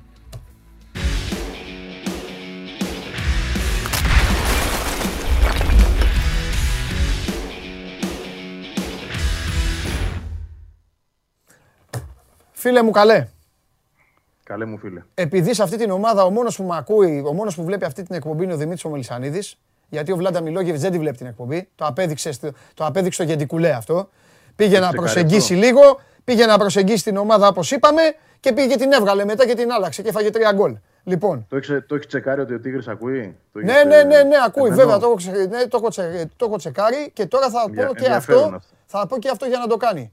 Αν πάει στην εκτελεστική, πώς λέγεται αυτή η επιτροπή, για απλή απόθυση και όχι για, δηλαδή, για να προσβάλλει το φύλλο αγώνα, γιατί δεν, ξε- δεν ξέρω, εγώ δεν γνωρίζω ότι έχει γράψει ο Φωτιάς στο φύλλο αγώνα, μπορεί να είναι μία η αγωνιστική και να ο Λιβάη να είναι στην Τούμπα. Το λέω για να σας προλάβω όλους, και εσένα και τους αεκτζίδες και όλους. Εντάξει, παίζει αυτό το σενάριο από χθες. Δεν είναι. Να πάει. Δεν, δεν ξέρω αν πρόλαβες. Πρέπει να το κάνει. Ακριβώς αυτό σου λέω. Πρέπει να το κάνει. Αν το κάνει, Κοίταξε να δεις, έχει γράψει βία η απόθεση. Το οποίο όμως, ε, εξ όσων γνωρίζω, δεν μεταφράζεται κάπως στον ΚΑΠ. Ε, δηλαδή, εδώ πρέπει τώρα να γίνει. Είναι θέμα ερμηνείας του αθλητικού δικαστή. δεν υπάρχει να το στην πάρεις απόθεση. Δεν υπά- όντως. αποθόμετρο δεν υπάρχει. Έχει, έχει γράψει χτύπημα στο πρόσωπο; Όχι. Όχι, όχι. Βία η απόθεση. Το, το οποίο ξαναλέω ότι δεν υπάρχει ω όρο μέσα Ναι. στον ΚΑΠ. Γι' αυτό σου λέω ότι είναι Ναι. θέμα ερμηνείας. Υπάρχουν τρεις εκδοχές. Τρεις εκδοχές υπάρχουν. Να φάει από μία έως τρεις αγωνιστικές. Μία, δύο ή τρεις. Ανάλογα τώρα πώς θα το Όλο μία ερμηνεύσει τώρα. ο εγώ, Όλο αθλητικός μία για δικαστής. αποθήσεις. Έλα, μία είναι. Μία δεν θα φάει παραπάνω. Μία, μία. Κοίταξε να δεις, το σωστό είναι μία γιατί δεν έπρεπε να αποβληθεί καν. Οπότε δηλαδή. Καλά, να αυτό μην δεν το πάμε- συζητάμε. Απλά εκεί να ξέρετε και κάτι άλλο. Στοπ. Να ξέρετε ότι νομικά στα δικαστήρια δεν υπάρχει αυτό. Δηλαδή, άμα πάω τον κακομίρι, άμα, άμα ο Βαγγέλης πάω να, τον, να, τον, να, τον, να, τον- να ορμήξω την οικογένειά του με μαχαίρια, με οτιδήποτε και ο Βαγγέλης ο κακομίρις ε, πάρει το μαχαίρι μου, το καρφώσει, στρέψει ναι, πάνω ναι. μου και με Πάτησε, χτυπήσει, πάτησε. Μετά ο Βαγγέλης δεν μπορεί να πει ότι «Α, δεν το χτύπησα. Κατάλαβες τι εννοώ. Είναι άλλο, άλλο το νομικό, άλλο το τέτοιο. Αλλά εγώ νομίζω ότι εδώ είναι μια αγωνιστική. Έτσι νομίζω. Τέλος Μακάρι πάντων. να είναι αυτό. Κα- καλό για τον παίκτη γιατί κοίταξε να δεις. Ναι. πέραν του ότι έχουν πέσει και όλοι πάνω του, ε, από την άποψη ότι έγινε ένα λάθος, εντάξει, το είπε και ο Μιλόγεβιτς δηλαδή στην ομιλία του, γι' αυτό το αναφέρω. Είπε ότι τον δικαιολογώ γιατί και εγώ θα αντιδρούσα, αλλά είναι λάθος όπως και να το κάνουμε. Δεν έπρεπε να σπρώξει ειδικά τη δεύτερη. Κοίταξε φορά. να δεις, περίμενε. Επειδή εγώ με τους παίκτες και τους προπονητές έχω ένα τέτοιο να τους να τους περασπίζομαι. Άκουσε με. Ο Λάμπρου τον Γκαρσία τον πήγε καροτσάκι. Ναι, Ο Φωτιάς συμφωνώ. εκεί, δε- ο Φωτιάς εκεί δεν προστάτεψε τον Γκαρσία λοιπόν. Ο Γκαρσία είναι ένας ξένο, ένα ξένο παιδί. Είναι ξένος. Δεν μπορεί να μπει ούτε στη διαδικασία. Ούτε... Ορίστε, βγήκε η απόφαση λέει ο Περπερίδης, μια αγωνιστική. Έλα τώρα, έλα. Τέλεια, Έλα τέλεια. τώρα. Έλα εδώ μόνο στην εκπομπή τώρα αυτή. Οι αποφάσεις βγαίνουν. Μπράβο, συγχαρητήρια κύριε, ξέρετε μπάλα. Λοιπόν, μέχρι να χαρά. αποδείξετε ότι δεν ξέρετε ένα- άλλη φορά. Άκου τώρα. Το πιο, δίκ, το πιο δίκαιο που θα μπορούσε να Γίνεται γίνει σε λοιπόν μια αυτό- άδικη κατάσταση γενικά. Κάτσε να σου τελειώσω. Γίνεται λοιπόν Ναι, αυτό ναι, το ναι. πράγμα. Τον πάει καρότσι ο άλλος. Έχει τσαντιστεί ο παίκτης. Έχει τσαντιστεί. Πάει να κάνει τα κοκοράκια. Θα έχει τελειώσει. Πάει ο άλλος από πίσω και τον σπρώχνει. Ναι. Μέχρι... Έτσι είναι, Ε, λίγο. εντάξει, ρε Βαγγέλη, τι, τι, το, Μα μαζί σου, ο εγώ δεν αναμάκτητος σου είπα. πρώτο στο λίθο βαλέτ. Όχι, να μην του κάνουν κανένα τέτοιο του Λιβάη Γκαρσία. Ούτε ο Μιλόγεβιτς, ούτε Έπρεπε κανένας. να γίνει, Γιατί έπρεπε οι να άλλοι γίνει μπορούν να κάνουν αυτό. χειρότερα. Καταλαβες. Δεν έγινε. Μα δεν δεν έγινε έκανε Παντελή. κάτι αγόρι μου. Έσπρωξε τον παίκτη. Άλλο αν ο άλλο έκανε, έπεσε Συμφωνώ. κάτω, έκανε την κατίνα Το πατρίδα. έκανε το- δύο- το- απλά το κατίνα. έκανε και Έκανε δεν- το- το έκανε- τον κούρκουλο και έπεσε κάτω και κράταγε το πρόσωπό του ο Νέιρα. Καλά, αυτό αυτός, ναι, είναι άστο τώρα. Κατίνα Παξινού πήγα να πω για να μην Ασ- παρεξηγηθούμε. ασχολίας Ποιο αυτό, πήγα να πω, ασχολίας αλλά αυτό. ήταν τέτοιο. Κοίτα, Και, να, συμφωνώ. και οι- κάποιοι παίκτες μαζέψτε και τους παίκτες σας, όλες οι ομάδες. Όλες οι ομάδες. Και η ΑΕΚ αν έχει τέτοιους και ο- όλοι. Πάω, Ολυμπιακοί, όλοι. Μαζέψτε τους. Εντάξει, Έλα. Συμφωνώ. Να είναι κατά μάγκες. γράμμα σε Να είναι όλα. μάγκες. Αφού ο Νέιρα έκανε μαγκιά, πήγε έσπρωξε εκεί, μην εκεί, σε έσπρωξε ο παίκτης. Δεν χρειάζονται αυτά. Τι να πω τώρα. Τέλος πάντων. Να πω εγώ. Ναι, πες εσύ. Γιατί δεν έχω πει ακόμα. Λοιπόν, εσύ, πες εσύ. θα σου πω το εξής. Ε, Έχεις δίκιο σε όλα, συμφωνώ. Σταματάω. Καμία αντίρρηση. Ε, Όντως, ε, άνθρωποι είναι και αυτοί και ειδικά όταν σε πάει καρότσι, όχι μόνο στο μετά, αλλά και στη φάση, γιατί είναι και ο τρόπος με τον οποίο προσπαθούν να το σταματήσουν έτσι. Είναι δηλαδή πολύ αντιποδοσφαιρικό. Ε, δεν είναι ένα μαρκάρισμα να πεις σκληρό πάνω στη φάση και οκ, γίνονται και αυτά. Εδώ πάει ο άλλος, τον τραβάει από τη φανέλα, τον τραβάει από το σορτσάκι, τον τραβάει από τον ώμο. Δηλαδή, ο- αν μπορούσε να του βγάλει και, τη, και το σορτσάκι να το κατεβάσει, θα το έκανε. Δηλαδή. Ε, αυτό είναι που του, του φέρνει τον εκνευρισμό. Κατά, κατ' επέκταση όμως, ο προπονητής έπρεπε να χρησιμοποιήσει αυτό το παράδειγμα για να πει και δύο λόγια παραπάνω ότι ξέρετε κάτι. Οκ, έγινε μια φορά, το δικαιολογούμε, δεν πρέπει να ξαναγίνει γιατί αυτό το πράγμα θα επαναλαμβάνεται. Πιθανότατα αύριο Ναι. θα είναι ο Τσούμπερ αυτός που θα του τραβάνε Ναι. τη φανέλα, το σορτσάκι, ο Άμραμπατ, δεν ξέρω εγώ. Κάποιος που έχει παραπάνω δεξιότητες από τους υπόλοιπους ε, και ενδεχομένως να προκαλέσει τέτοιες συμπεριφορές. Ε, εδώ θέλει και λίγο εξυπνάδα η αλήθεια είναι. Μπορεί η ομάδα βέβαια να το διαχειρίστηκε πολύ καλά και αυτό είναι το, το ωραίο της ιστορίας. Ότι για παράδειγμα, πέρσι Παντελή που θυμάσαι πώς ήταν η ΑΕΚ, δεν ήθελε και πολύ να, να, να καταστραφεί μέσα σε ένα παιχνίδι το οποίο της πήγαινε πρίμα. Έτσι. Το γεγονός ότι κατάφερε να, όχι απλώς να διατηρήσει ψυχραιμία, αλλά και να μην χάσει προσανατολισμό στο παιχνίδι μετά την αποβολή, ε, για μένα είναι η μεγαλύτερη νίκη από όλες. Πέρσι θα είχε διαλυθεί. Δεδομένως το λέω. Δηλαδή, αν είχε μείνει με 10 παίκτες σε τέτοιο παιχνίδι πέρσι, δεν θα φτάνε ποτέ στο 0-3, θα είχαν 3-1. Εδώ πήγε στο 0-3, εντάξει, μετά έγιναν ό- όσα έγιναν και με διαιτητικά λάθη και με, με τις αλλαγές που δεν βγήκαν κτλ. Αλλά το θέμα είναι ότι η ΑΕΚ κατάφερε να δείξει χαρακτήρα. Πολύ σημαντικό για μένα αυτό. Είναι, δείχνει μια αλλαγή στην ομάδα και δείχνει και μια αλλαγή στην οτροπία των παιχτών αυτών που ήρθαν. Ναι. Δηλαδή, αυτοί οι παίκτες, να το πω έτσι λίγο απλά, δεν μασάνε, ρε παιδί μου. Δεν, δεν, δεν, δεν χαμπαριάζουν από τέτοιες καταστάσεις. Εγώ αυτό κατάλαβα. ναι. Τώρα η συνέχεια θα μας δείξει βέβαια και η διάρκεια. Νωρίς ακόμα, βέβαια. Άστα αυτά τώρα. Κάτσε να δούμε. Όχι και για Κάτσε να δούμε χαρακτήρες γιατί μιλάω, και η έτσι, ΑΕΚ για δεν έχει χαρακτήρες. εύκολο. Δεν έχει εύκολο. Όπως και οι άλλοι δηλαδή, όπως λέγαμε και για τον Ολυμπιακό. Η ΑΕΚ το μόνο που δεν έχει είναι δεν της- δεν τη ξεφυτρώνεται Ευρώπη. Κάτι για το οποίο δεν πρέπει να είναι περήφανοι. Αλλά μην, μην λέμε τα ίδια, μην κάνουμε, ανα, Ναι, μην το κάνουμε έχουμε αναμάσιμα αναλύσει τώρα. αυτό πολύ. Ε, εγώ πιστεύω ότι η Λαμία η ΑΕΚ θα την κερδίσει. Ε, να μου πεις, τα ίδια είπες και τέλος πάντων. Τα ίδια είπες και Εντάξει, τον. κο- κοντά ήσουν. ε, Ναι, και- αλλά τι. και το ε, μα λογικό πού λες δεν και φταίω, εγώ τώρα. φταίω. Για 6 γκολ ήταν. Συγγνώμη κιόλας στην Κρήτη, έχω, έχω και φίλους. το μάτι τόσο έτσι πήγαινε. Ε, η Λαμία δεν ξέρω κατά πόσο θα πάει στο ΆΚΑ να κάνει το ίδιο παιχνίδι όπως έκανε με τον Ολυμπιακό. Ε, και θεωρώ, ρε παιδί μου, ότι τώρα η ΑΕΚ βράζει μεσοεπιθετικά όλη αυτή την άβαρα που βράζει και μέσα στο γήπεδό της και μετά από αυτό το 3-3 και όλα τη Κρήτη, νομίζω ότι θα θελήσει η Βαγγέλη να πάει σε ένα γρήγορο ε, ψεκάστε, σκουπίστε, τελειώσατε. Αν μπορεί. Αν μπορέσει, ναι, αυτός είναι ο στόχος. Ναι. Πραγματικά. Εντάξει, είναι και η άβρα της ομάδας τέτοια. Θεωρώ ότι δεν μπορείς αυτή την ομάδα να τη βάλεις Ναι. σε καλούπια συγκράτησης. Δεν είχε δηλαδή ε, το έλλειμμα ποιότητας που είχε τα προηγούμενα χρόνια. Βγαίνει για να παίξει μπάλα. Γιατί έχει παίκτες οι οποίοι, πώς να σου το πω, φυσάνε μπροστά. Ναι. Δηλαδή τον Τζούμπερ, τι να του πεις, να τον περιορίσει, να του πεις κάτσε πίσω από τη μεσαία γραμμή. Δεν γίνεται. Πρέπει να παίξουν αυτοί, να τρέξουν. Έτσι, ο Άμραμπατ, Όχι. ε, το ίδιο και ο Γκαρσία. Δηλαδή, να σου πω κάτι, αυτό που μου έκανε πάρα πολύ καλή εντύπωση. Στα 35 λεπτά που έπαιξε ο Γκαρσία, 34 πόσα ήταν, είδα επιτέλους να του έχει φύγει αυτός ο καταναγκασμός ότι κάτι πρέπει να κάνει αυτός γιατί οι άλλοι δεν μπορούν. Έτσι. Και βρήκε και περισσότερους χώρους. Γιατί όλοι είχαν το μυαλό τους που θα πάει ο Ράουχο, που θα πάει ο Άμραμπατ, θα μας έρθει από πίσω ο Τσούμπερ, που θα πατήσει ο ένας, που θα πατήσει ο άλλος. Και έτσι ο Γκαρσία βρήκε σε δύο-τρεις περιπτώσεις χώρο για να κάνει πράγματα. Όπως και σε αυτή την περίπτωση που αποβλήθηκε, αυτό βρήκε. Χώρο επιτέλους να, πάρει- να πετάξει την μπάλα να τρέξει. Πέρσι έβαζαν τρεις εκεί, δύο στο μαρκάρισμα και έναν που ερχόταν. Και το παιδί πελάγωνε. Τι να κάνει. Καταλαβαίνουν στην Μόνος. ΑΕΚ λοιπόν, καταλαβαίνουν.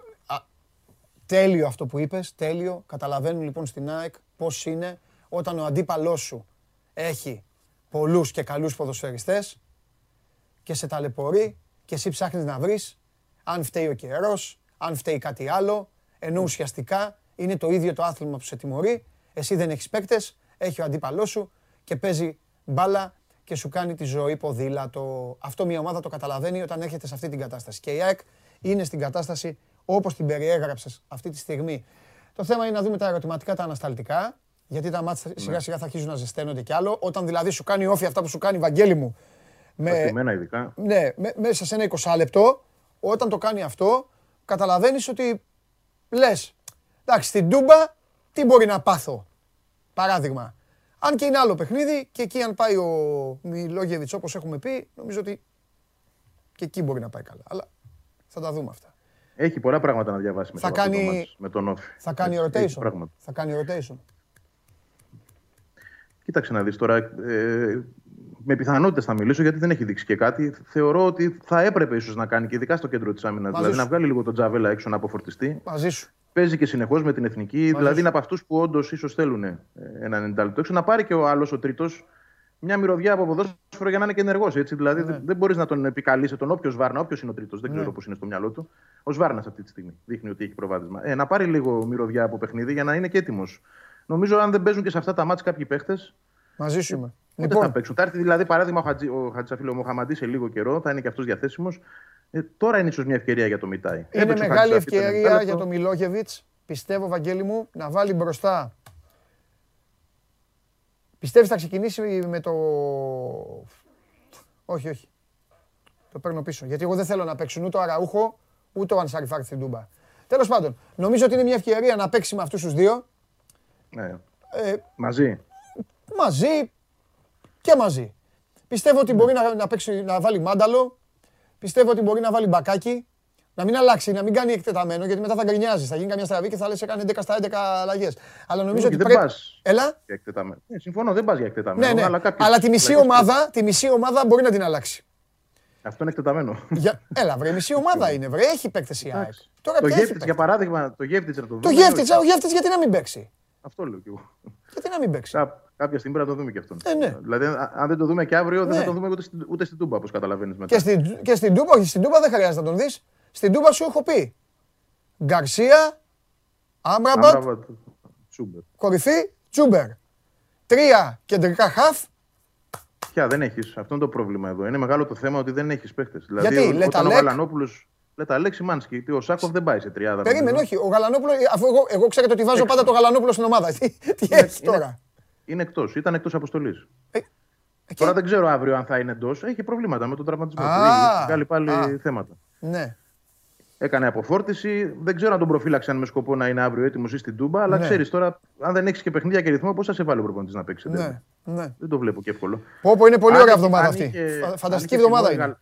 Γαλ- Ναι, Ε; Αν είχε Σιμός Γαλανόπουλο παντελή, θα μπορούσε να κάνει πολλά διαφορετικά. Αυτό ειδικά που λες τώρα θα μπορούσε πολύ καλά να το υποστηρίξει. Να Ναι, παίξει ναι. δηλαδή με τους τρεις μπροστά, αλλά να έχει πίσω Σιμώ Λεταλέξη Μάνσκι, σκυλιά του πολέμου δηλαδή. Ναι, ναι, Και ναι, τους ναι. τρεις μπροστά να τρέχουν, ναι, θα ήταν πολύ ωραίο σχέδιο. Να περιμένει τις γραμμές, να περιμένει. Ο Πάουκ δεν μπορεί να κάνει τίποτα στο γήπεδο του. Είναι και τε- έτσι ο Πάουκ δουλεύει αυτή τη στιγμή. Θα προσπαθούσε λίγο να ανέβει και έτσι όπως είναι πίσω τώρα ο Τζιομπάνογλου, άστο, θα γινόταν.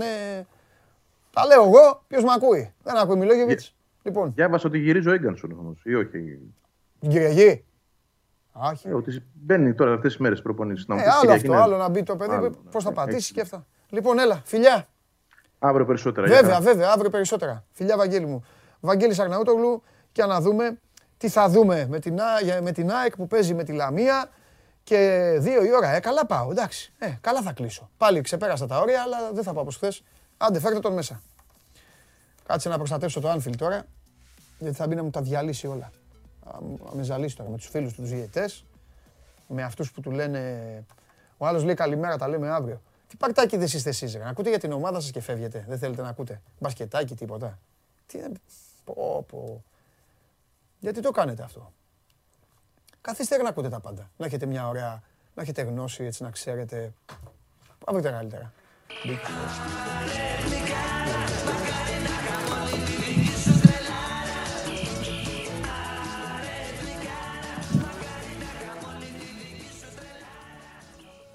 Ε, μην με κοιτάς έτσι.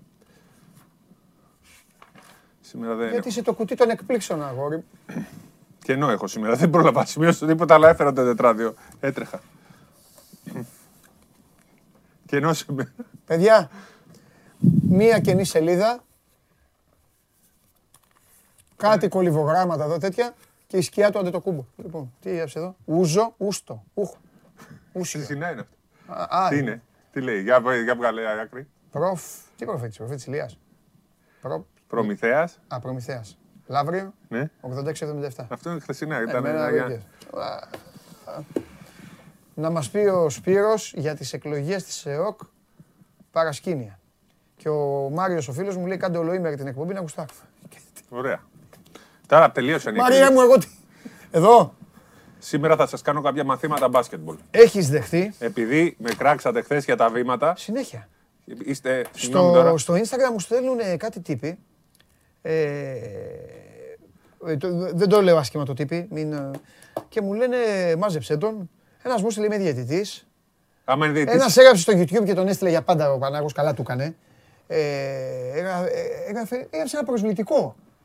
Ξέρεις, α, δεν τρέπεσαι. Και ένα τέτοιο. Εν τω Ε, μεταξύ δεν- είδα το βίντεο στην Είναι πρώτη και φάση αυτοί που- έκανα και εγώ βήματα. Είναι και αυτοί Το που, δεύτερο ναι, ήταν. είναι και αυτοί που νομίζουν ότι πρέπει να, να, να, να την πούνε Το κιόλας. κακό είναι. τέλος Λοιπόν, πάντων. θέλω να αρχίσουμε από τέτοιο. Ναι. Να τους δείξουμε, να τους- να τους δείξουμε μια φάση να κάνουμε ένα τεστ. Να δούμε τι θα απαντήσουν. Ναι. Μπορώ παρακαλώ να δώσω εντολή; Ή πρέπει να δώσεις εσύ το πρώτο βίντεο; Ναι, να πω, να πω για το παιχνίδι, ότι θα. Να πω για το Περίμενε, παιχνίδι. να. Περιμένετε. Ε, εσείς. Περιμένετε ρε, περιμένετε. Ο Παντελής θα δώσει οκ. Ε, είπα να παίξουμε κανένα βίντεο. Είπα να δώσει εντολή. ψη. Λοιπόν, όχι, ρε, θέλω να πω ένα θέμα, μια είδηση. Ναι, να πω. είδηση. Επειδή τους γλυκάναμε και θέλανε να δείξουμε το παιχνίδι, εμείς να ξέρετε, ήμασταν έτοιμοι πάλι να δείξουμε άλλο έναν αγώνα μπάσκετ, αλλά αυτή τη φορά θα το δείξει η ΕΡΤ. Ολυμπια... Ηρακλής Ηρακλής Ολυμπιακός αύριο. Ολυμπιακός 5 η ώρα, ΕΡΤ. Τώρα η ΕΡΤ 3 μάλλον. Κάποιος άλλος το, το πήρε πάντως η δημόσια τηλεόραση. Το λέω αυτό για να μην ε, ρωτάτε. Ε, να δώσω βίντεο θες ή θες Να δώσουμε βίντεο και θες μετά θα να μου- πούμε. Θες να μου παραναγγείλεις τι θα δω ή Ωραία, μου έχεις φτιάξει θα κάτι κάνουμε ένα δηλαδή. τεστ. Θα κάνουμε ένα τεστ με αυτή τη δύναμη να πούμε αν είναι βήματα ή όχι. Θα Έχεις απαντήσει ο κόσμος. ετοιμάσει κάτι δηλαδή με τα παιδιά; Ναι. Ωραία. Θα το Πάμε δω και- λίγο. Θα μιλήσω κι εγώ, όχι δεν μιλάω. Θα μιλάς και εσύ να μου πεις την άποψή σου. Όχι, να ψηφίσει ο κόσμος. Λοιπόν, Τι να επηρεάσω τον μεγάλο κόσμο. παρακαλώ που λέει και ο Παντελής. Ωραία.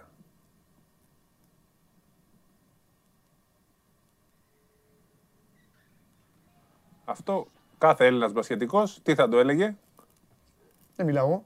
Τι λέτε παιδιά για αυτή τη φάση, στείλτε όσο προλαβαίνετε μηνύματα. Τι σου προλαβαίνουν, στέλνουν αμέσως. Τι λένε; Περίμενε. Ε, κάτσε ρε, δεν είναι να έρθει.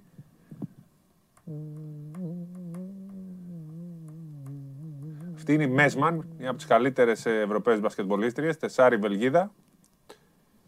Παίζει το Ένας WNBA. λέει βήματα, ένας λέει χαχαχαχαχα. Ο άλλος λέει εγώ θέλω εσάς, όχι την ΕΚΤ. Ο άλλος λέει κανονικό, ο άλλος λέει βήματα. Ο άλλος λέει πήγε για καφέ. Κάτσε, ήρθε και μήνυμα σε μένα. Πόσα, ε, ένα, Ε, δύο. τώρα μην κοιτάς. Όχι, όχι, εγώ Ο ξέρω. άλλος λέει γύρισε, ο άλλος λέει κανονικό, ο άλλος λέει βήματα, βήματα, ο άλλος λέει όχι, όχι, όχι, βήματα, βήματα, α καλά, βήματα από το βορρά μέχρι το νότο, καθαρό, βήματα, όχι, είναι σαν το χθεσινό, ταξίδι, βήματα, βόλτα στη γλυφάδα, έχει κάνει πέντε, η περισσότερη την εντύπωση αυτή είχαμε, no travel, ζήλεψε ο Σάρας. Αυτό τι ήταν. Βήματα, μετράει, μετακινείται σταθερό, όχι απλά βήματα. Handball παίζει, έκανε τρία. Καθαρό, κανονικά. Βήματα, βήματα, όχι βήματα, δεν κάνει. Γελάει ο Σάρας, ταξίδι αναψυχής. δεν είναι. Βόλτα στην παραλιακή με τα πόδια. Βήματα, όλα οκ. Πεκτάρα. Ε, βήματα, τρομερή βήματα, πεκτάρα, να καθαρό, ξέρετε αυτή. Πολλά, μετράει, περίπατο. Με... Παντελή δεν θεωρείς το 1.55 του Ολυμπιακού για το πρωτάθλημα μικρό; λοιπόν, κανονικό, πηδάει, άντε πάλι με τα διαιτητικά. Ωραία. Α, σε παρακαλώ. Πάμε. Σε παρακαλώ. Πάμε, Ε, πάμε να δούμε και Ω, την απάντηση. Διαιτητές και παράγοντες, τα φίλοι του Καβαλιαράτου. Πάμε και τα άλλο τέτοια. Από εδώ περνάνε στο Εδώ. δικαστήριο όλοι. Α, οπ. Αυτό τι είναι, τι έχεις κάνει; Εδώ είναι η Ιταλική Ομοσπονδία Μπάσκετ, έχει κάνει σεμινάριο και Ε, το βέβαια. έχει βγάλει σε βίντεο. Μάλιστα. Ε, κάνουν κοκαλάθι αυτό. Όπως το προηγούμενο, είναι ακριβώς. Έτσι, ναι, σου πω κάτι. Το σταθερό. Ένα, Μηδέν. και αυτά το δείχνει. Μηδέn. Ένα, παίρνω, που λέει, δύο, Εδώ στην Ελλάδα Λέγα. οι προπονητές το λένε βήματα. Το το διδάσκουν βήματα και οι προπο- διαιτητές το σφυρίζουν Οι βήματα. προπονητές στην Ελλάδα, οι προπονητές στην Ελλάδα Καθαρό, εδώ- legal play λοιπόν. Εδώ ουρλιάζουν. Ε, ε, οι, διαιτ, οι διαιτητές δίνουν, οι διαιτητές μπορεί να δώσουν βήματα και ένα, Όχι, και ένα όχι. jump Δεν- shot, είναι- ωραία, δε. Κοίτα, οι διεθνείς διαιτητές δεν το σφυρίζουν βήματα αυτό. εντάξει, άντε Οι- πάλι. οι- ε, οι Ω, ντόπιοι- παιδιά, εντάξει, σταματήστε. Πυροβολήσατε. Λοιπόν, είναι και οι δύο φάσεις πεντακάθαρες, όπως ήταν πεντακάθαρη για του παίκτη του Άρη. Αυτό ακριβώς καλό είναι να εκπαιδευτεί ο κόσμος, γιατί αυτό στην Ελλάδα το θεωρούμε βήματα και οι προπονητές το θεωρούν βήματα και δεν το διδάσκουν. Η κίνηση ειδικά της κοπέλας που γίνεται Ναι. πάρα πολύ. Εγώ, στη- εγώ ανησύχησα μόλις στείλανε και μου λέγανε κάποιοι που λένε είναι διαιτητές. Εγώ έβαλα τα γέλια γιατί λέω έτσι εξηγείται. Αλλά δεν τους απάντησα. Λοιπόν, Αυτό πρέπει να προβληματίσει εσένα και τους φίλους σου. το, στη Euro, όποιος παρακολουθεί η Euroleague γυναικών, Ευρωμπάσκετ γυναικών με τον μπάσκετ γυναικών, οι γυναίκες τον κάνουν πάρα πολύ αυτή την κίνηση, Ναι. τη διδάσκονται. Ε, Στο, μου- Στους απαιτούν- άντρες δεν ξέρω γιατί. Δεν απαιτούν το να σε βλέπω. διώξω. Θα με διώξουν. Εγώ πάντως θα σε. Γιατί ο παίκτης του Άρη δεν έκανε το ίδιο. Το ίδιο έκανε. Έχουμε τη φάση. Νικήτα, έχουμε τη φάση. Ακριβώς το ίδιο. Βάλτε τη φάση. Βάλτε τη φάση. Να δείτε. Κάνει αυτό. Έλα, ρε παιδιά, εμένα δείχνετε. Τι κάνει με τα δύο βήματα. Κάτσε να την ξαναδείξουν μεγάλη και, και πιο αργά. Κάνει αυτό και κάνει με τα δύο βήματα. Κατάλαβες; Ακριβώς αυτό έκανε. Αυτό.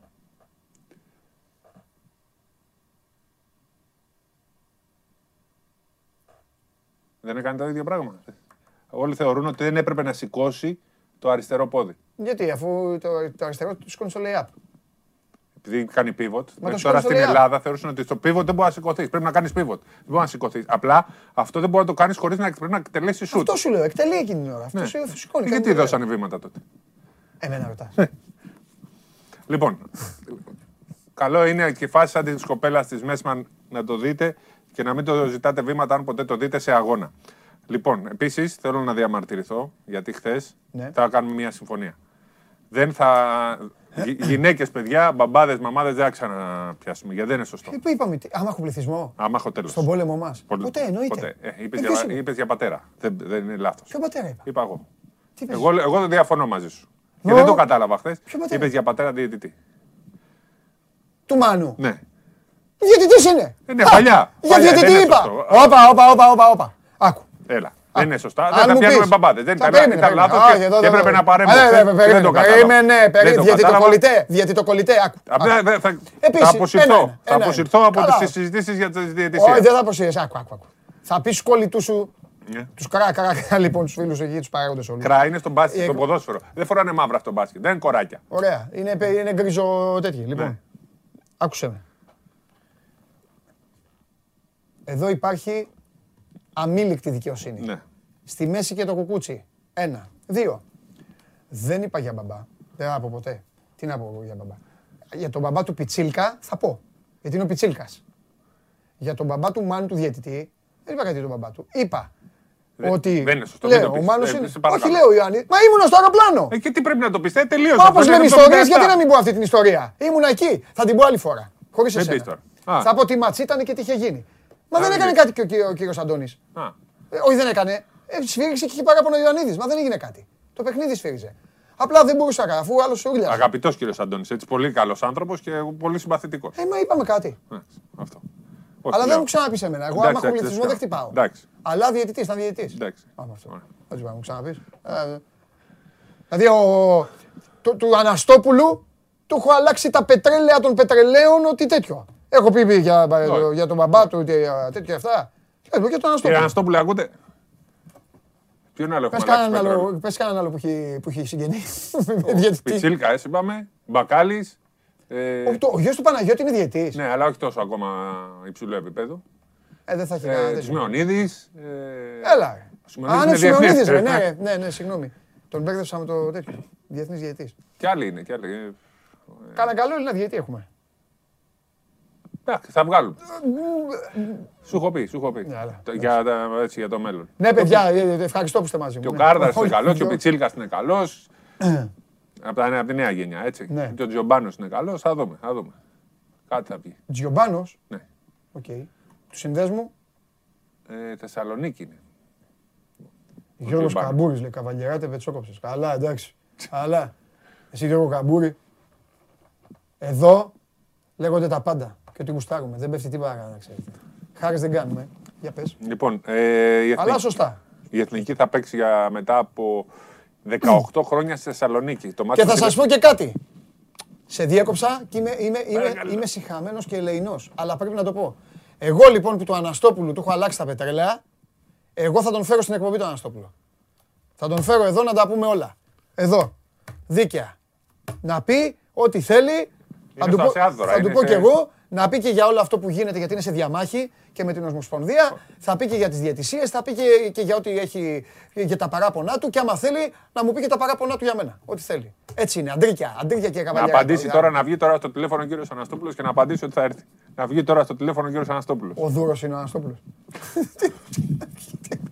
Γιατί για το δώρο δηλαδή το Όχι, λέμε. εντάξει, θυμήθηκα. Ακόμα Λοιπόν, και τώρα. Έλα, επειδή σου ζητώ χίλια συγγνώμη. Όχι, φίλε να μου πούμε και για την αδερφέ μου, εθνική μια Σε διέκοψα. σημαντική είδηση Ναι, αλλά ότι- το σκέφτηκα τώρα. Κύριε Αναστόπουλο, βγείτε στο τηλέφωνο. Άρα στον Αναστόπουλο. Οπ, να το. Μου έχει παίρνει τηλέφωνο, ναι. Σήκωσε το ρε. Πώς θα το σηκώσω, να βγάλουμε εκπομπή; Ε, ε, Θα του μιλήσω. Θα του μιλήσω εγώ; Ναι, Θα του μιλήσω. Θα το βάλω ανοιχτή ακρόαση; βγήκε. Περίμενε. Ανοιχτή ακρόαση. Παναγιώτη, σε έχω σε ανοιχτή ακρόαση. Ναι, σε βλέπω. Ναι. Μπράβο. Παναγιώτη, Παναγιώτη, Ρίξτε, θα... έγινε. περίμενε, περίμενε. Παναγιώτη θα έρθεις στην εκπομπή; Θα έρθω. Ναι, Μπρα- ναι, ναι. ναι. Έλεγε, Παναγιώτη μου το Σου κανονίζει. λέω, ναι. Εντάξει, το κανονίζουμε και είσαι εδώ. Φιλιά πολλά. Στο τηλέφωνο Αναστόπουλο. Φιλιά πολλά. Φιλιά πολλά και, σε... και να σου πω και κάτι. Σου δίνω συγχαρητήρια γιατί δεν είσαι ο Δούρος. Φιλιά πολλά. Τα λέμε. Θα έρθω, σου λέω. Θα έρθω. Έγινε. Αρκεί να είναι και ο Σπύρος. Ναι, θα μπει guest, α, θα μπει guest star ο Σπύρος γιατί εσείς μαζί συμμαχία. Α, και ο Σπύρος μαζί. Ό,τι θέλετε. Έλα, φιλιά.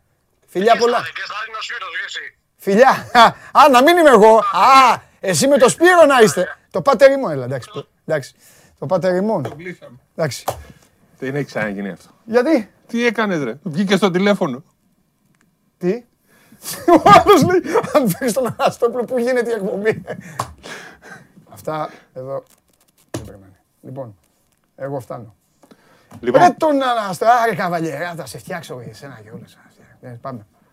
είπαμε, θα πούμε για την εθνική ότι επιστρέφει στη Θεσσαλονίκη. Έπαιξε τελευταίο μάτι το 87 μετά το Ευρωμπάσκετ, ένα προκριματικό. 34 χρόνια επίσημο. Ναι. Και θα παίξει μετά από 18 χρόνια, σε...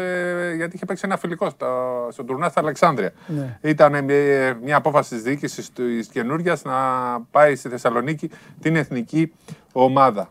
Ε, σημαντικές άλλες ιδέες δεν υπάρχουν σήμερα. Ε, εντάξει, ε, το κόσμος του μπάσκετ παγκοσμίως ε, ε, έχει στραμμένη την προσοχή του στην ε, κηδεία του Ντούντα που γίνεται Ναι. αυτή τη στιγμή. Ε, Πολλοί Έλληνες Δεν τελείωσε. δεν ξέρω αν έχει τελειώσει. δια- Μία ήταν. Α, Μία. Γι' αυτό λέω ότι α, δεν εντάξει, ε, εντάξει, ξέρω. νομίζω ήταν 12. Το είπα και Ε, στον να, πρώτο. εικόνα, εδώ για έχω δείξου. εικόνα. Μεγαλώστε το. Είναι από κινητό. Οκ. Πρέπει να είναι από Βαγγέλη Ιωάννου. Ναι, είναι από το, Σπανούλης από το είναι. Facebook Βαγγέλη. του Βαγγέλη Ιωάννου είναι αυτό. Που είναι εκεί. Ναι, ο Σπανούλης, είναι από και ο Παπαλουκάς και ο Νίκος Φιλίππου και η Αγγελόπουλη και ο Λεπενιώτης και ο Μπαφές είναι εκεί. Ε, ο Τίτος Κομνηνός είναι εκεί από Έλληνες. Ε, ο Τάκης Λιβιεράτος. Ο Τάκης Λιβιεράτος, μπράβο. Ε, πάρα πολύ ξένοι. Είναι ο Κέσελ. Ναι, ο Παπαλουκάς. Πούντος. Νάτος, μπροστά. Ο Παπαλουκάς είναι αυτός. Ο Παπαλουκάς είναι παιδάκι. Πω, πω. Να, ο Τίτος ο Κομνηνός. Ο Τόμιτς, που έχασε και τη μητέρα του πρόσφατα. Νάτος Ολιβιεράτος. Ναι.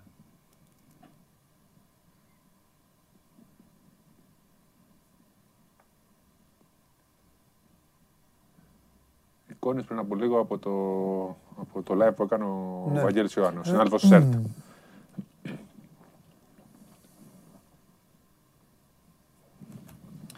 Άλλο. Αυτά. Εντάξει, τώρα τι άλλο να πούμε με αυτά που έχει γίνει σήμερα. Και κανονισμούς δείξαμε και το. Βγήκε. Ο Αναστόπουλος βγήκε στο τηλέφωνο. Εντάξει, μπράβο το Αναστόπουλο. Μπορεί να έχω, Αμέ. να έχω σούρε ότι να έχω πει και να έχω γράψει. Δεν το, δεν, το, Αλλά- δεν, δεν το έχει κράξει άλλος όσο εσύ. Όχι, όχι, είναι αλήθεια. Είναι αλήθεια. Αλλά δίκαια. Εγώ δεν. και, ε, και, διαιτητι- και μπασκετικά. Όχι, Μπασκετικά. Όχι, ό- όχι ελεηνότητες και τέτοια. Εγώ είμαι μακριά από μένα. Και γι' αυτό άλλο ο άνθρωπος που έχει φτιάξει την εκπομπή. Δεν νομίζω ότι αν ήταν κάποιος ο οποίος έγραφε ελεηνότητες, δεν νομίζω θα του μίλαγε καν. Λοιπόν, ε, στη, στη διακοπή των ποδοσφαίρων, εκεί με αυτές τις εθνικές ομάδες και αυτά, Παναγιώτης Αναστόπουλος στο στούντιο. Φεύγουμε. Αυτό που έζησα σήμερα δεν περιμένω να το ζήσω. Φύγε, να δούμε. Α, και έχεις χαιρετίσματα; Σήμερα να δούμε, ποιο διε... σήμερα να δούμε με ποιον διαιτή θα μιλήσεις ναι. για να δούμε αύριο. Από ποιον έχω χαιρετίσματα; Από ένα συνταξιούχο μου περνά σου Εντάξει, και εσύ έχεις χαιρετίσματα από τον Σακίλ Μακίση. Φιλιά.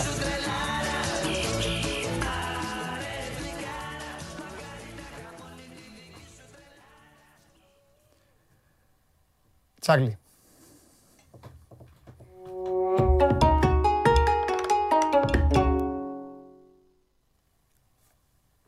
Αυτό. Πώς είσαι; Πολύ ωραία, ωραία. Μια χαρά. Ωραίο ήταν. Αυτό που ήταν σόπ που ήταν εκπληκτικό. Ήταν εκπληκτικό. Θα έρθει όμως, είδες. Ωραίος. Ωραίο ήταν. Λοιπόν, πάμε. Έχουμε Για πες μου, τρία Τσάρλι μου, τι παιχνίδια- έχουμε; Έχουμε τρία παιχνίδια Serie A, τρία παιχνίδια La Liga. Θα ξεκινήσω από τη Serie A. Ε, συγγνώμη, Δεν Τσάρλι. βγαίνουν Γιώργο, το έχω δει. Θα το πω στο τέλος στον κόσμο. Ε, ε, μάλλον όχι, θα το πω τώρα. Λοιπόν, παιδιά, επειδή ήρθε μια ανακοίνωση την ώρα της εκπομπής πριν κάνα μισάωρο στο κινητό μου, ε, η ΕΣΥΑ έχει εξαγγείλει στάση εργασίας αύριο 12 με 4. Ε, αν αυτό ισχύει, αύριο δεν θα τα πούμε. Δεν θα είμαστε μαζί. Στενοχωριέστε, καταλαβαίνω κάποιοι, και εγώ στενοχωριέμαι πολύ, αλλά μ, η λογική λέει ότι δεν θα τα πούμε εφόσον ισχύει. Η ΕΣΥΑ δεν το κάνει αυτό. Ποτέ δεν στέλνει έτσι και μετά να το πάρει πίσω. Οπότε αύριο δεν θα έχουμε εκπομπή. Δεν ξέρω, Τσάρλι, τώρα σε διέκοψα. Ε, Να το μάθεις Όχι, και εσύ. όχι, αν- οκ. Αν δεν το ξέρεις, να Καλά το μάθεις έκανες. και εσύ. Καλά έκανες. Στοιχηματικά, πάντως τα αυριανά θα τα δουν, θα τα δει ο κόσμος στο site και για τα ευρωπαϊκά πρωταθλήματα και για τη Super League που υπάρχει στη Charlie Bets και στο Daily Bet για τα ευρωπαϊκά πρωταθλήματα. Θα κάνουμε και αλλαγές στο στοιχηματικό κομμάτι μέσα στον Οκτώβριο. Θα τα πούμε όταν ε, θα έρθει η ώρα. Λοιπόν, πάμε στα σημερινά. Τρία μάτς Serie A, τρία μάτς στην ε, La Liga. Δεν βγαίνουν εύκολα σημεία Serie A. Πάντως, στο Αταλάντα Σασουόλο και στο Φιωρεντίνα Ίντερ υπάρχουν ε, δύο παραδόσεις στο goal goal. Στο Σε Αταλάντα- ακολούθησα χθες. Σε ακολούθησα χθες. Όχι, εντελώς για πλάκα. Έτσι, για την παρακολούθηση. Ε, το γκολ γκολ το τίμησα. Αλλά η Ουντινέζε δεν. Δεν περίμενα να κερδίσει τόσο εύκολα η Νάπολη και δεν περίμενα να είναι τόσο κακή η Ουντινέζε. Ναι. Η αλήθεια είναι ότι η εκτίμηση που είχα τα προηγούμενα παιχνίδια ήταν ότι θα ήταν πιο ανταγωνιστική η Ουντινέζε. Μας πέταξε έξω. Ναι, εντάξει. Εντάξει, είναι λαθασμένη εκτίμηση. Συμβαίνει μου. καμιά φορά. Για λοιπόν, πάμε. στο Αταλάντα, στο, Σου- στο Σουόλο, η Αταλάντα ακόμα δεν έχει βρει ρυθμό. Δεν είναι η ομάδα που έχουμε θαυμάσει τα προηγούμενα χρόνια. Και της Αλερνιτάνα με το ζόρι την κέρδισε ένα 0. Στο Σουόλο είχε ένα πολύ καλό μάτς με τη Ρώμα, πάνω κάτω, πολλές φάσεις. Έχασε δίκαια από το Τωρίνο 0-1. Δεν υπήρχε συνέχεια στην εικόνα της. Έχασε δίκαια από την ε, Τωρίνο. Ήταν καλύτερη η Τωρίνο. Λοιπόν, υπάρχει όμως ένα σερί, 6 σερί γκολ γκολ, ανεξαρτήτου έδρας, 9 και 9 στα 10. 90% επιβεβαιώνεται το γκολ γκολ, στο 65 είναι η επιλογή στο αμφίσκορο. Μάλιστα. Και στο Φιωρετίνα Ίντερ υπάρχει ένα ρεκόρ με 6 στα 7 γκολ γκολ. Ε, η Φιωρεντίνα είναι σε πολύ καλή κατάσταση φέτος. Η Ίντερ για μένα είναι το φαβορή για το πρωτάθλημα. Βέβαια, ακόμα είναι νωρίς. Θα δούμε τη διάρκεια των ε, ομάδων. Και οι δύο έχουν ρυθμό και οι δύο έχουν επιθετικότητα και αγωνιστικά και εδώ και στο Αταλάντα Σασουόλο βγαίνει το γκολ γκολ και βγαίνει και από παράδοση. Αυτά τα δύο από Ιταλία, τα δύο γκολ γκολ για όποιον θέλει να τα παίξει, δεν τα έχω βάλει στον πίνακα γιατί θα πάω με δύο επιλογές με σημεία. Απλά τα λέω ότι υπάρχουν παραδόσεις. 6 γκολ γκολ στο Αταλάντα Σασουόλο, 9 στα 10, 6 στα 7 Φιωρεντίνα Ίντερ. Ε, το γκολ γκολ. Φιωρεντίνα Ίντερ είναι στην έδρα της Φιωρεντίνα. Στο Μμμ. Χετάφε Ατλέτικο υπάρχει μεγαλύτερη παράδοση που πρέπει να, έχει, να ισχύει ακόμα ε, στα μεγάλα πρωταθλήματα, η πιο ακραία. 20 πες. συνεχόμενα, παιχνίδια, 20 συνεχόμενα παιχνίδια η Χετάφε ανεξαρτήτου έδρας δεν έχει βάλει ούτε γκολ. Έλα, 1,75 γίνουν τα μάτια 21. Τι λες Είναι τώρα. η πιο, ναι, στο, είναι η πιο ακραία. στο Τζόλο. Ατλέτικο, ε. Ναι, ναι. ναι. Μέσα, μέσα έξω. έξω. Μέσα έξω. 20 μάτς μέσα έξω δεν έχει βάλει ούτε γκολ. Ε, αν να γίνουν 21 δίνει 1,75 για όποιον θέλει να πάει σε ειδικό. Ε, από εκεί και πέρα η Χετάφε είναι σε άθλια κατάσταση, αγωνιστικά. Τα είχαμε πει και την προηγούμενη εβδομάδα. Συνεχίζει να χάνει. Έφαγε τρία από την ε, Βαγεκάνο. Είναι και άτυχη. Είχε το κάρι με εκτέλεση φάουλ σε ανύποπτη φάση. Ε, έγινε πέναλτι, προηγήθηκε η Βαγεκάνο. Μετά χάσανε εύκολα 3-0. Μπορούσαν να φάνε και τέταρτο.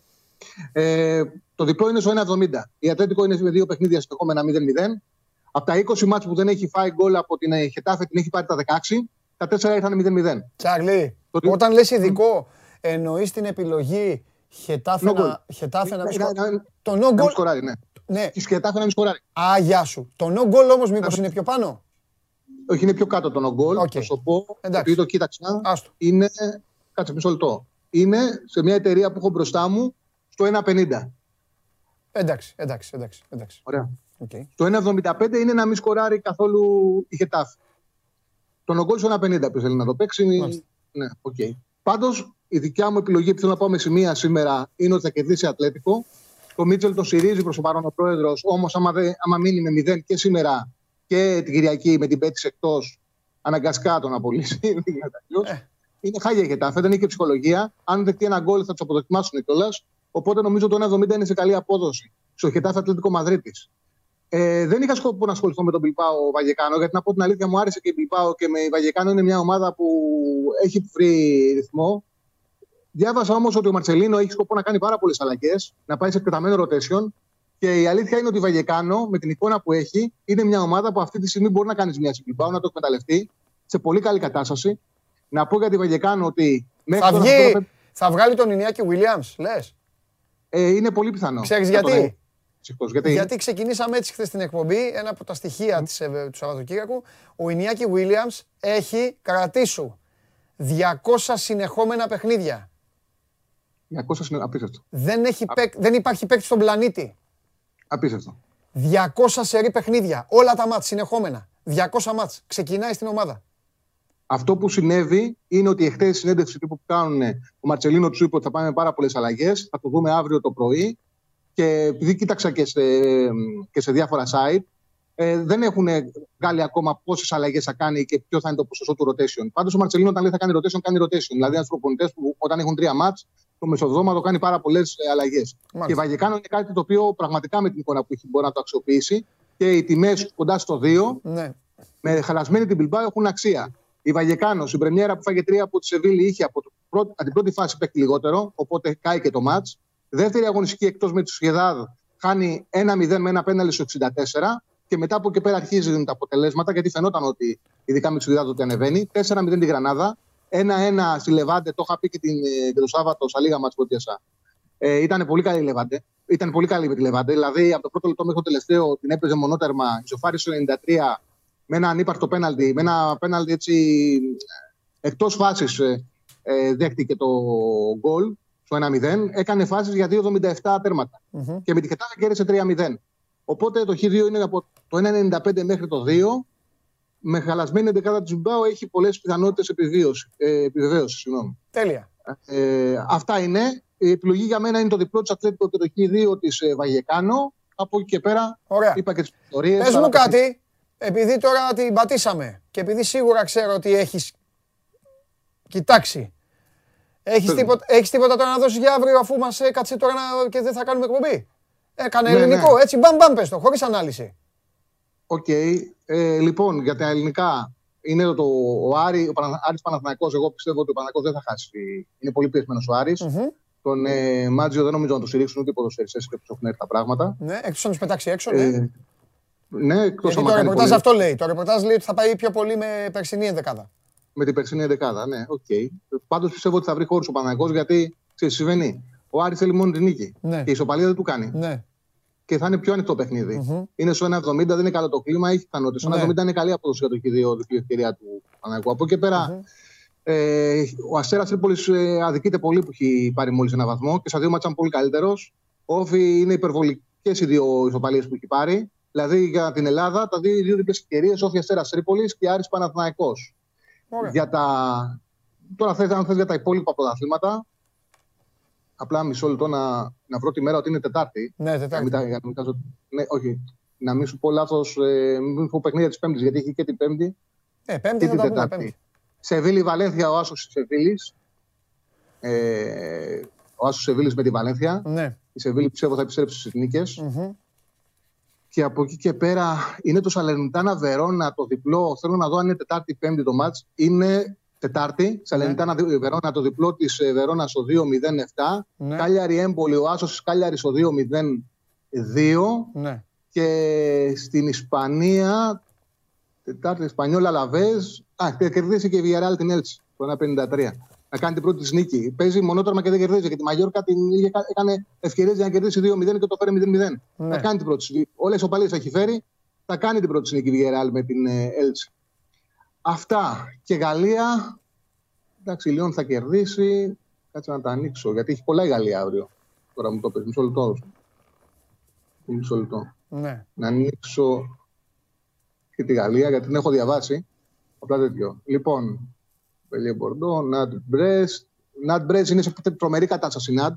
2-15 ο Άσος, σε τρομερή κατάσταση η Ναντ. Αντζέ Μαρσέιγ. Άσο αυτό. Περίεργο είναι. Τέτοιο. Θα κερδίσει Λιόν Τρουά, άσος με over 1,5. Λίλ, τώρα, άσος και Το ο κάναμε, τώρα, το κάναμε τώρα, δεν είναι. Έλα βρε, αφού εγώ σε έβαλα, ναι, καλά το τώρα, κάναμε, ναι. μια χαρά, Ναι, σιγά. ναι, ναι, ναι. Λοιπόν, φιλιά, τα Εντάξει, λέμε φοβερή πέμπτη. κατάσταση είναι άντε, άσος και Λιόν, Λιόν Τρουά, άσος με over 1,5. Τα, τα λέμε πέμπτη, φιλιά, γεια σου Τσάρλι μου. Γεια, γεια. Λοιπόν, πάμε να δούμε και τι ψηφίσατε για τον μπάσκετ.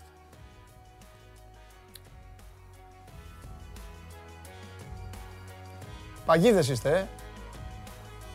Απατεώνες. Ο ένας μου λέει το Πολ και οι άλλοι λένε δεν το έχουμε έτοιμο. 73,7 πιστεύετε ότι θα μπει πιο δυνατά στη φετινή σεζόν του μπάσκετ ο Ολυμπιακός; 25,9% πιστεύετε ότι θα μπει ο Παναθηναϊκός; Έλα εδώ ρε κοουτσάρα, σήμερα έχουμε μάτς, παίζουμε Καραμπάο Cup με την Όριτς.